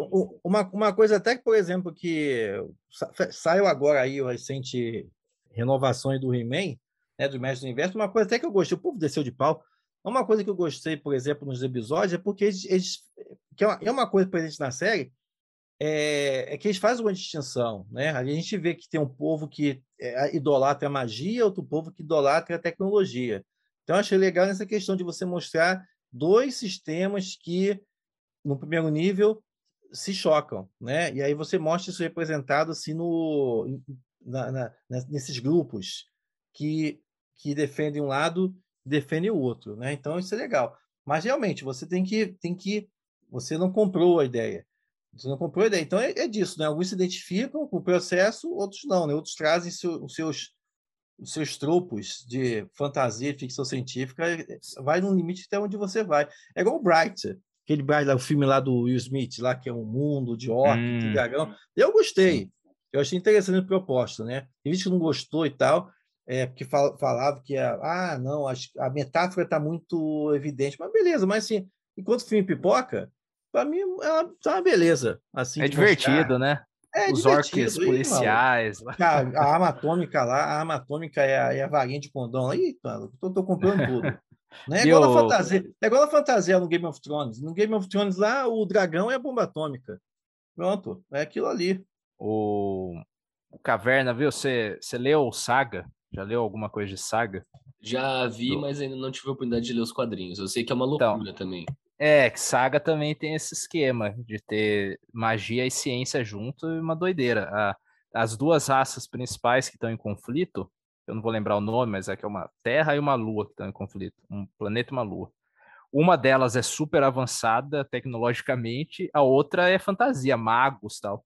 Mas faz muito sentido né, quando você lê. Também vai muito da habilidade é, do escritor de, de fazer aquilo de uma maneira que, mesmo sendo é, totalmente absurdo, assim, é, acabe soando coerente de certa forma, né, pra gente. Não sei, eu acho que talvez seja uma, uma limitação minha, porque quando eu estava lendo é, o sistema de Starfinder, né, que é o RPG do Pathfinder, só que na ficção científica, e aí tem um modelo que você pode colocar não, elfo no espaço. E eu lembro que eu olhei aquilo e falei, ó, oh, gente, vocês estão proibidos de fazer ficha. Porque para mim não faz nem sentido esses bichos estar tá aqui, numa nave. Igual eu falei, isso é uma limitação minha. Quem estiver ouvindo sabe que é uma limitação minha eu entendo que é. Porque eu acho que são arquétipos associados àquele lugar. Não estou falando que não possa ter trabalhos. Os que eu tive contato, que foi Shadowrun e Starfinder, eu achei miserável, cara. Ou oh, o Shadowrun, cara, ficava, velho, como que a sociedade absorveu um dragão? Virar uma mega corporação, um dragão faz sentido, mas você fica tipo, não, sabe? Viu, tem aquele filme com o Christian Bale e o Matt McConaughey. Como que chama? Que é um pós-apocalipse com dragões. Nossa, eles ah, é o Reino, filme? Reino de Fogo. Reino, Reino de, Fogo. Fogo. Esse filme ele não é muito bom, mas eu acho a estética muito interessante. O personagem de Matt McConaughey é bem interessante. É um, um Mad Max com dragão. É, que baita ideia, mas... Eu vou soltar uma opinião polêmica, hein? Eu Você adoro... Um é, não, eu adoro o filme Padre. Eu acho o filme Padre filmaço. Essa é a minha opinião polêmica. Eu adoro porque eu amei a estética cyberpunk católica, cara. Aquilo é incrível. E aí, tem isso, Alex? Catholic punk? Então, tem, isso está explorado no, no Middle Punk, né? Middle Punk na Idade Média. Então, é o período do auge lá do poder. O Van Helsing, o Van Helsing, o, o filme, né? Ah, o, sim. já, você apresenta já elemento disso. É lei steampunk. Mas você vê que quem detém os meios é, é uma, aquela seita lá da Igreja Católica e tal. Né? Porra, tem uns crucifixos, porra, os negócios. Os, os crucifixos é um shuriken irado lá, e, e, e aí, isso aí. uma coisa, eu, fui pensando nos comentários enquanto você foi traçando essa linha do tempo eh, do sci-fi na literatura. eh, esse, essa golden age do, do sci-fi, para mim sempre se relaciona com eh, me vem a imagem mesmo de uma, uma literatura mais comercial, né? Claro que toda literatura é precisa ser comercial para ser vendida, mas tem muito isso da a indústria cultural bombando, né, no pós-guerra no, nos Estados Unidos e aquela produção das revistas pulp que eu acho que eram semanais, né, grande Sim, parte. pô, mas assim de é o mais de 200 títulos, encher as bancas, papel barato, leu, descartou. Então é com o tempo, com o tempo apareceu, né? É, uma coisa legal que eu lembro é que isso se relaciona com o boom dos quadrinhos, porque a gente tem a EC, né? Até a EC Comics, que publica a. Nossa, Tales from the Crypt, eles têm vários títulos que envolvem também ficção científica, e depois esse boom é tão forte que vem a censura, né? Nos anos 50, nos anos 50 as revistas foram todas acusadas aí de de- deturpar, levar a, a juventude de criminalidade e tal. Eu acho que o equivalente dessas revistas que a gente tem hoje em dia, no sentido da produção eh, maciça, eh, são os mangás. Né? Também é o, as revistas semanais, elas são impressas num papel mais barato, tal, e vai lançando, aí depois você fecha lá os capítulos, vende num volume. Né? Igual tinha muito livro desses principais autores da Golden Age que saía às vezes os capítulos, aí depois juntavam, né, num, num volume só. E tem, tem um, um personagem, eu, eu sempre lembro, o personagem Mad Men, que ele que mostra, acho que exemplifica assim como um pouco do o que era ser um escritor de sci-fi na época. É, tem um certo glamour no sentido de da época mesmo, né? Então é aquela coisa, o escritor lá, seu cigarrinho, seu, seu whisky, né? escrevendo Pô, lá na máquina de bourbon. escrever. É. Bom. e ir lá e escrevendo e, e rápido, né? Quase um negócio quase de, de jornalista, assim.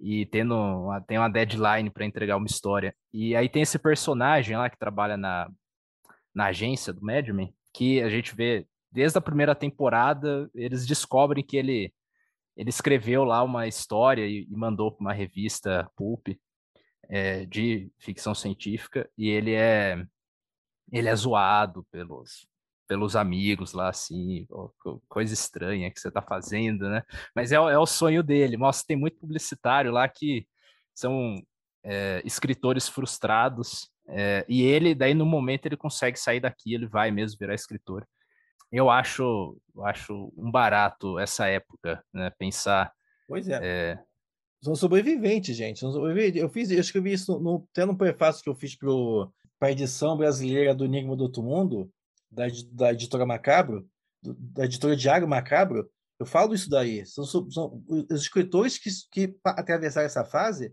são sobreviventes, porque vários morreram de depressão, de cirrose, de tanto beber, porque é aquilo, eles eram, eles eram literalmente máquinas de escrever. Se escrever, você come se você escrever né? Você recebia por número de páginas e tal, número e tudo mais. Então, o, o Robert. Howard, criador do Conan, criador do de Cool, Conquistador, criador de Solomon Kane, ele vivia, ele vivia disso. Então, são poucos que chegaram. Edgar Rice Burroughs criou Tarzan, criou John Carter, né? Então, assim, o Edgar Rice Burroughs foi um dos um raríssimos casos que se aposentou e conseguiu viver do que escrevia, né? Porque logo depois que ele criou Tarzan, Tarzan foi para o cinema e, porra, aí ele, ele foi muito, um dos os poucos espertos a vender o produto dele. Tipo o George Lucas do período, né? De, de vender e ganhar royalties em cima disso, né? Ray Bradbury foi também que, depois dos anos 50, foi- passou a escrever para outras revistas, como a Playboy e a, e a Live, né? Então, outro público mais selecionado e tal, que pagava melhor. Depois ele virou roteirista de cinema. Então, assim, foi que evoluiu, mas são sobreviventes desse período. Depois a, a, a Curso Elegante chegou, já no finalzinho dessa fase. Cara, nossa, é surreal como eu correlaciono com os quadrinhos, né? A gente tem o, o autor do, do Demônio, nossa senhora. Do Etrigan. Eu esqueci qual é o nome do autor. Jack Kirby. Jack Kirby. Jack Kirby, que também não teve uma vida muito saudável, né? Sim, porra, Jack Kirby, assim... Os criadores do Superman, a maioria desses caras, né, desse período dos quadrinhos aí, eles eram extremamente mal pagos. Por isso que eu amo o Alan Moore, inclusive. Porque o Alan Moore foi um dos primeiros que brigou, né, para conseguir ter direito autoral e ter uma condição de vida minimamente decente. Não, é absurdo você ver a, a qualidade da arte do Jack Kirby e pensar que na velocidade que tinha que produzir aquilo. E é interessante também trazer quadrinho de novo, porque é, pensando nos elementos mesmo das histórias, você vê como os quadrinhos têm um mashup de tudo isso, né? E acaba sendo um reflexo sempre do que está aparecendo na literatura, porque quadrinho tudo isso que a gente falou tem no quadrinho, né? De, de, algum jeito. E acontecer no mesmo universo. Sim, o próprio Super-Homem surgiu em 38 já nesse embalo do, da ficção científica. Né? Foi o primeiro alienígena, que ele é um alienígena, vem de outro planeta e tal. Então ele está mostrando já o lugar que a ficção científica já ocupava, que a ciência ocupava. Ele estava trocando os heróis tradicionais que eram vinculados à, à natureza ou à magia, né? como Mandrake, que é anterior. Então, o, a gente já está num novo contexto. Então, os quadrinhos é, se alimentaram muito dessa de todo esse movimento. Cinema também, né? O, cinema, as matinês surgiram com heróis espaciais. Flash Gordon, Flash Gordon surgiu nesse, nesse momento aí, é, em seriados nos anos no seriados de TV nos, no, nos anos 30, né, das matinês, as crianças iam lá para assistir um episódio do Flash Gordon, aí acabava sempre o Flash Gordon pendurado com o monstro que ia comer ele, eles voltavam na outra semana para ver o Flash Gordon, e assim foi. Então, foi, foi toda essa, essa gênese que alimentou, alimentou, inclusive, crianças que depois se tornariam pesquisadores na NASA. Então, muitos engenheiros da NASA destacam que eles se basearam muito, na época, no, nas naves do Flash Gordon e tudo mais. Acho que uma bomba que eu vou jogar pro, pro Alexander, que eu acho que é um nome, acho que é um autor que vale a gente ressaltar, porque a gente teve né, todo esse trabalho na questão dos livros, é, um aprendizado sensacional, mas nos quadrinhos eu acho que tem um nome que vale muito ressaltar, que eu acho que ele altera até o senso estético da ficção científica, que é o Moebius, que é Sim, um boa. monstro, né, dentro do, do universo da ficção científica, ele é um monstro, e o que eu acho é, muito louco é porque é um nome que eu associo a nicho, então, acho muito, isso muito louco, porque a maioria das pessoas que eu convivia antes de entrar na faculdade, antes de, de explorar um pouco mais do mundo dos quadrinhos, o nome Moebius não me era familiar. Foi uma referência que eu fui obter depois de velho, uma referência de, sei lá, três, quatro anos atrás no máximo. E ele é um monstro a ponto da gente nem entender o quanto ele se infiltrou né, no imaginário popular da ficção científica e nas próprias obras que a gente consome. Sim, pô, é um escritor assim que as imagens dele já contava a história. São, são imagens multicamadas. Você, é um exercício ficar admirando a arte do Moebius, né? Não é só um desenho, tipo, você parava para poder para poder admirar, né? Realmente, um grande artista. É, bom, Alex, e então aqui eu, aqui eu deixo meu minha ignorância mesmo em relação ao, ao assunto que a gente está falando da, da ficção científica é, ocidental, né? E eu nem saberia te dizer, assim, tirando uma obra ou outra, mas eu não saberia citar muitas obras da ficção científica brasileira mesmo.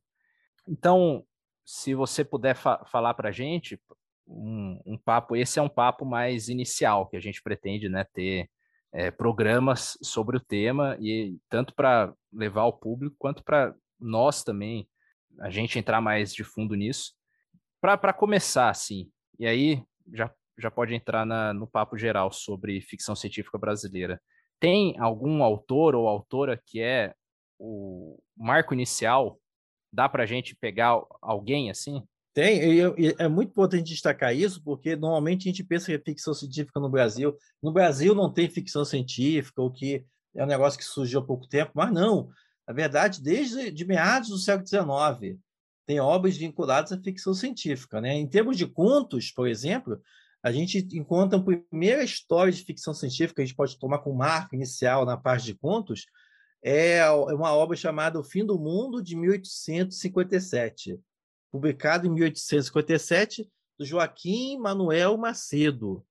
Né? Foi publicado nos periódicos da época e fala do, do perigo da passagem de um cometa, que, um, que se descobre que um cometa vai cair na Terra, e aí o, é, o protagonista dessa história vai é um conto, vai ele, ele monta uma escada, monta uma escada até a Lua, né? E aí ele vai, sobe até a Lua, sobe até a Lua e lá ele espera o cometa passa e quando ele desce ele descobre que todo mundo, toda a humanidade morreu. Ele se torna o único homem da Terra.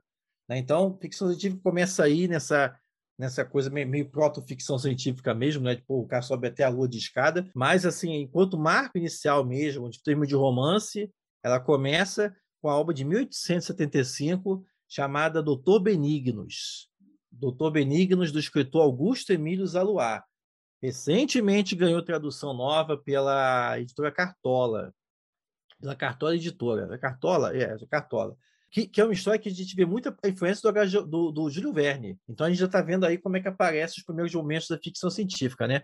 Então é um explorador também, Dr. Benignos, que aí ele, ele empreende, empreende experimentos e entra em contato com seres seres que, que, que vivem na, no, no espaço sideral. E é muito interessante a, a forma do contato que, que ele faz com esses seres, que já deixa claro muita influência do espiritismo no solo brasileiro.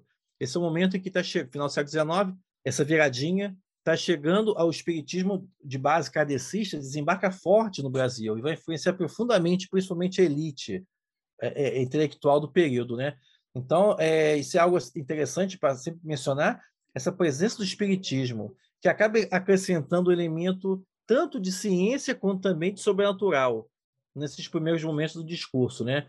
Posteriormente, em 1899, a gente vai ter a primeira ficção científica de autoria feminina, que é chamada Rainha do Ignoto, de 1899, da Emília Freitas, a cearense Emília Freitas. Hoje em dia, essa obra, você vai encontrar seis versões de A Rainha do Ignoto publicadas. Eu recomendo sempre a da editora Wish, Wish mesmo de desejo, né? Eu comecei pela editora Wish, que é uma até que eu fiz o prefácio para a obra. Tem também um pós-fácil da pesquisadora Adriana, Adriana Alberti. Essa é a primeira obra de ficção científica de autoria feminina. O Doutor Benignos é a primeira obra de ficção científica, né? Do Augusto Emílio Zaluar. É, essa obra da, da Emília Freitas, inclusive, também é a primeira obra de fantasia brasileira. Fantasia brasileira nasce com Emília Freitas nesse Rainha do Ignoto. Obra, obra fascinante. É, e aí a gente entra no século XX. O século XX é muito interessante que a gente observar novamente a presença do, do decetismo e também a gente vai ver como é que a ficção científica, ainda nessa fase proto, ela, ela dialoga muito com o que o, o pesquisador Braulio Tavares chama de ciência gótica. O que é ciência gótica?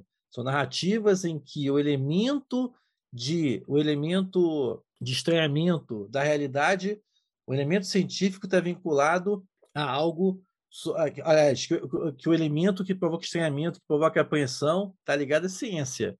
Então, tanto que o Belo Tavares identifica Frankenstein como a primeira obra de ciência gótica, porque ele tem uma estrutura, estrutura, estrutura gótica, né? De um, de um jovem cientista que monta um corpo de partes de cadáveres, mas o elemento ali que dá vida é a eletricidade. Então, da mesma forma, o Belo Tavares identifica obras do começo do século XX e ligados a essa ficção essa ciência gótica. Um exemplo também é a Esfinge do Coelho Neto. Esfinge do Coelho Neto, que tem tradução no Brasil pela editora Legatos. Essa eu também fiz o prefácio. É, obra fascinante, 1900, 1909, onde a gente tem isso. Tem um jovem, e aí o título da obra por causa disso, chamado James Marion. James Marion que ele, ele causa intriga, ele causa, intriga não, ele causa um espanto em todas as pessoas ao redor dele, porque ele tem um corpo muito delineado, muito másculo, mas tem um rosto feminino. Como é que explica isso? E a gente vai ver, não vou dar spoiler aqui, a gente vai, a gente vai ver depois que ele é resultado de um experimento que lembra muito Frankenstein, né? Então você tem também narrativas, crônicas e contos do escritor jornalista carioca João do Rio.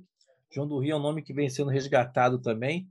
Tanto Coelho Neto como João do Rio estão lá no primeiro momento da Academia Brasileira de Letras. Eram contemporâneos do Machado de Assis e tudo mais, dessa galera aí.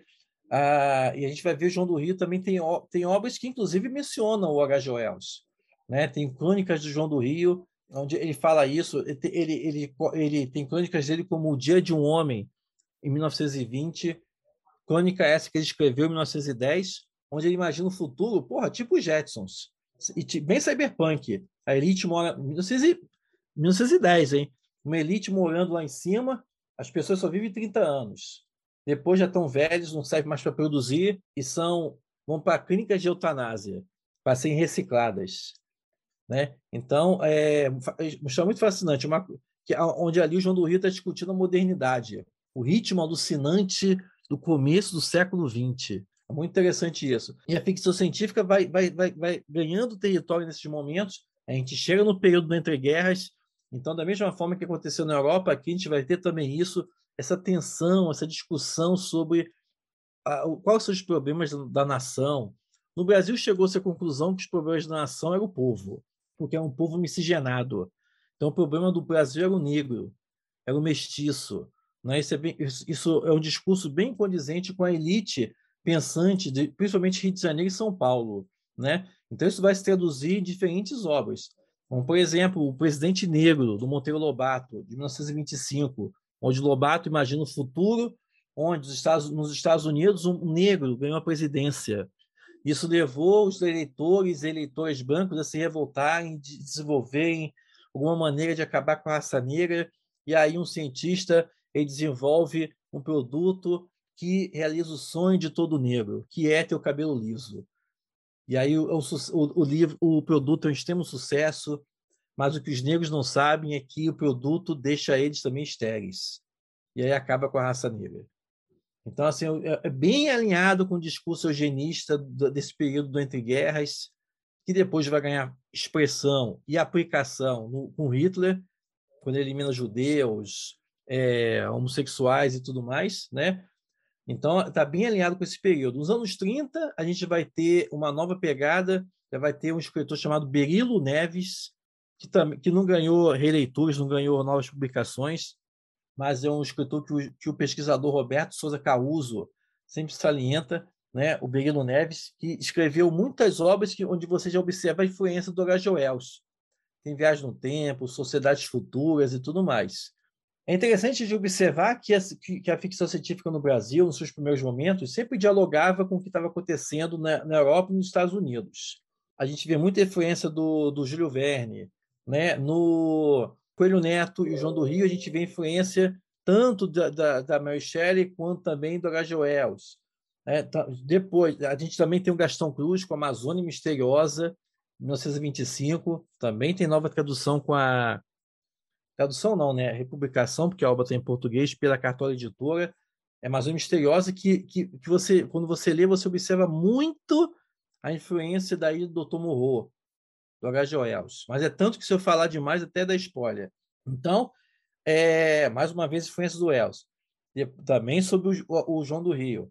Depois, a gente vai ver que nos anos 50 e 60, especificamente no final dos anos 60, surge a, o gênero ficção científica no Brasil, via o escritor Jerônimo Monteiro. Jerônimo Monteiro é considerado o pai da ficção científica brasileira, que, como eu falei, pai no sentido de que com ele, a gente vai ver uma série de obras identificadas com a mesma temática, né?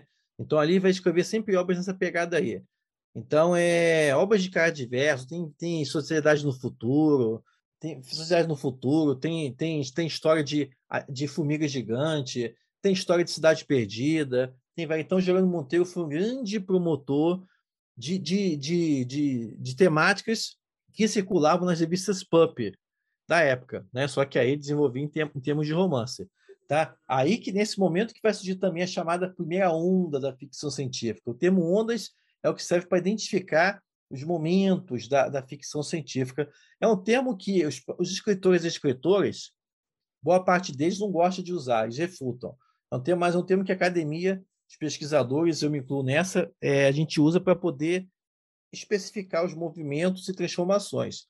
Então, essa primeira onda da ficção científica tem, tem o próprio Jerônimo Monteiro, tem escritores como André Carneiro, Raquel de Queiroz, é, dentre, dentre outros nomes, que buscavam mostrar uma, ficção científica desenvolvida num país que não, não, não, não tinha ciência.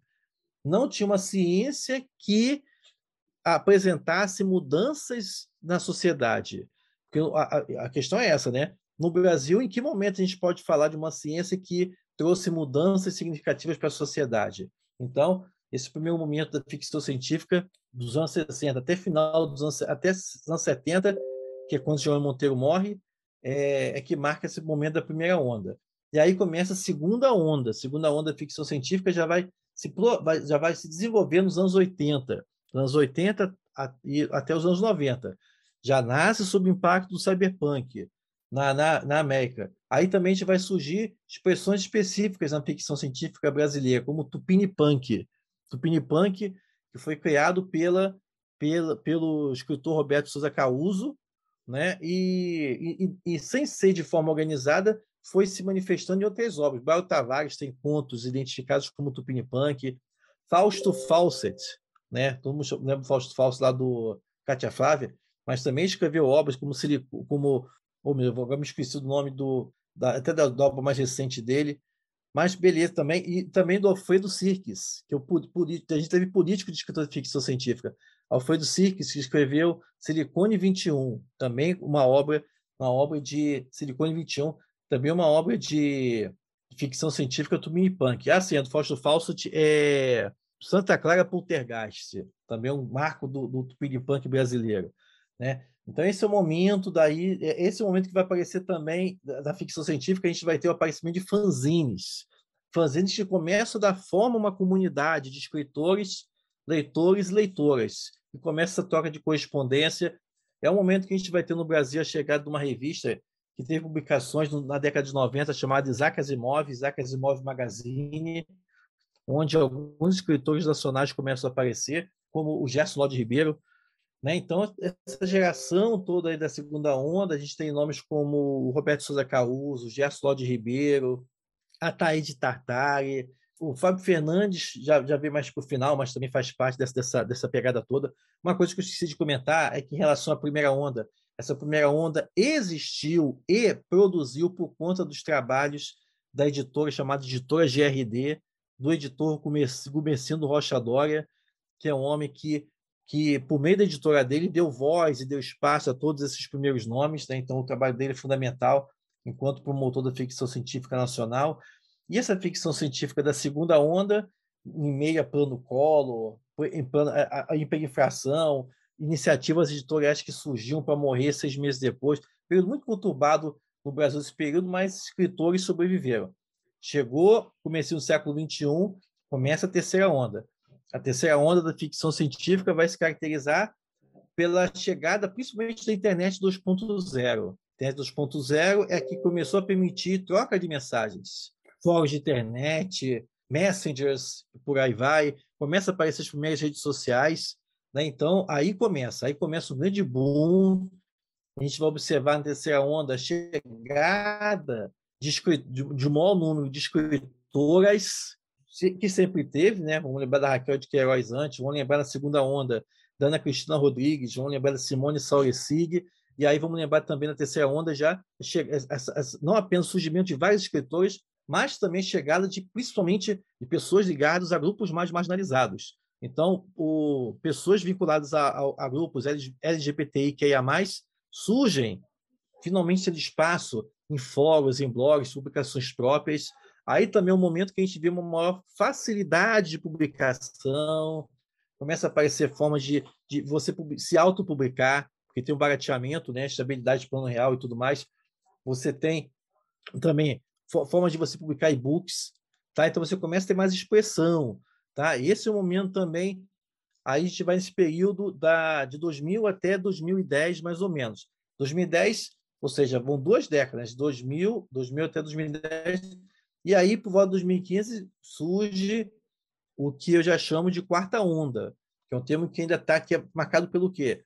Marcado pela, pelo aparecimento de outros, de uma outra camada também de representatividade, que vai mostrar que a literatura brasileira é, é muito plural. Né? Então, essa quarta onda já é marcada pelo, pela chegada do afrofuturismo no Brasil. O afrofuturismo que surge nos Estados Unidos, Desembralu Anzaila, como Fábio Cabral, dentre outros, você começa a ter o afrofuturismo.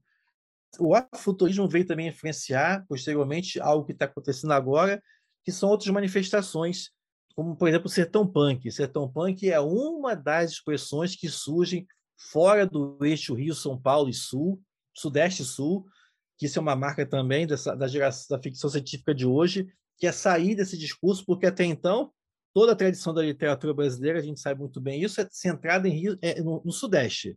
Né? E, e, os, e, e, as, e, os veículos de comunicação dão muita voz para quem é, para esse eixo Sudeste e Sul. Então, né, essa quarta onda da ficção científica é muito marcada por vozes que vêm de outras regiões. No Nordeste, por exemplo, aí tem o Sertão Punk. Sertão Punk visa contestar a visão estereotipada que a mídia, que a própria literatura por vezes vincula né, que o sertão é sempre uma terra de seca, sol rachado, cangaço, e não. Então, o sertão punk vai se alimentar de diferentes fontes, como o afrofuturismo, como o realismo mágico e como o, o solar punk, que a gente já falou aqui. Né? Esse é um movimento que foi criado pelos escritores Alan de Sá, o Alex Silva e a Gabriele Diniz. Né? E aí hoje estão espalhando a palavra do sertão punk por aí. Também é um momento que aparece o amazo, amazofuturismo. Amazofuturismo que surgiu a partir de ilustrações, esse surge do campo da ilustração, do escritor João, do desenhista João Queiroz. E eu que imagino que uma visão é, para simplificar como se fosse o cyberpunk na região norte, né? Mas, mas respeitando a questão da estética do, dos mitos, da, do imaginário lá dos povos do norte, num contexto de, de imaginar o norte para frente, não apenas aquela coisa bucólica, silvícola e, e, tudo mais, né? Então são expressões, são expressões que vêm caracterizando a ficção científica hoje. Né? Então, desde 1857 com a com a, o fim do mundo de 1857 e também o Doutor Benignos até os dias de hoje com o Sertão Punk, então a gente tem uma longa trajetória aí, o steampunk também se desenvolveu bastante na literatura brasileira, né, por meio de escritores como Enes Tavares, a própria Nikele Viter, tem fantasia urbana, que não é o tema nosso aqui, né? Mas, por exemplo, tem a Carol Kiovato, entre outros. Então, também a ficção científica e a fantasia no geral, hoje no Brasil, tem diferentes facetas. O nosso amigo Leonardo, Proposition Léo, que é o designer aqui do, do podcast, das artes do podcast, ele tem uma história, viu, Caverna? Depois você pede lá para ele, Mangue Punk. Ele fez, eu não sei se existe mesmo, é coisa dele só, mas ele fez com a estética do Mangue Beat. Já ouvi, eu já ouvi, num... isso, eu já ouvi isso já. É, é, interessante também, interessante. Pegando a estética do Mangue Beat e fazendo um, num, Brasil pós-apocalíptico. Sim, o Mangue Beat já é dessa pegada, já, né? De reimaginar, Sim. O, reimaginar o Nordeste. Comentar uma coisa aqui. Primeiro que super. A gente já saiu com uma lista de leitura gigantesca só de ficção prejuízo, científica um nacional, prejuízo, né? Um prejuízo de leve na estante virtual e na Amazon Books, né? Nossa, vai, vai ser realmente um prejuízo, porque, cara, entrou, tem uns 16 livros no carrinho nesse exato momento. Fiquei só triste que um tá, um é bem, bem, um é, tá difícil de achar.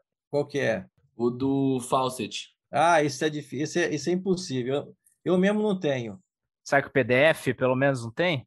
Olha, na, vai procurar, vai procurar no. Tem que namorar estante virtual para aparecer. Sim. Eu acho que isso conclui o nosso papo. Né? Foi. Olha, Alexander, a gente está feliz demais com o episódio e esperamos o, o seu retorno é, em breve. É, aqui é um, é um espaço que vai estar sempre aberto para você, né? Por favor, a gente está trilhando um caminho, tanto um caminho como pesquisadores e como produtores de conteúdo, é um caminho no qual você já está faz um tempo, né? E para a gente é maravilhoso, né? Aquela coisa da, da jornada, né? Fez vários episódios onde fala dos arquétipos, né? Então é muito importante para o, o personagem quando surge um, um mestre para ajudar a gente nessa jornada, né? E, e é, é realmente é um prazerzaço ter, ter você aqui. Nada, o prazer foi meu. Lembrar que o mestre sempre aprende, aprende, aprende mais do que, do que ensina, né? Precisando, é só chamar novamente, tá? Para a gente falar de outros temas. Como, por exemplo, aí o Fahrenheit 451 e tudo Opa, mais. Né? spoiler. Fica o spoiler. spoiler. Mas bom, gente, então, muito obrigado, Alexander, mais uma vez pela participação. E gostaria de falar para vocês, ouvintes, que é com esse excelente episódio que a gente estreia a nossa próxima temporada aí de ficção científica. Um abraço a todos, espero que tenham gostado dessa viagem pelos bosques da ficção. E para a gente né, fazer uma referência excelente ao Fantástico Cursos, que sigam de um jeito bem fantástico aí pós-episódio. Um abraço a todos e esse é mais um Páginas Fantásticas.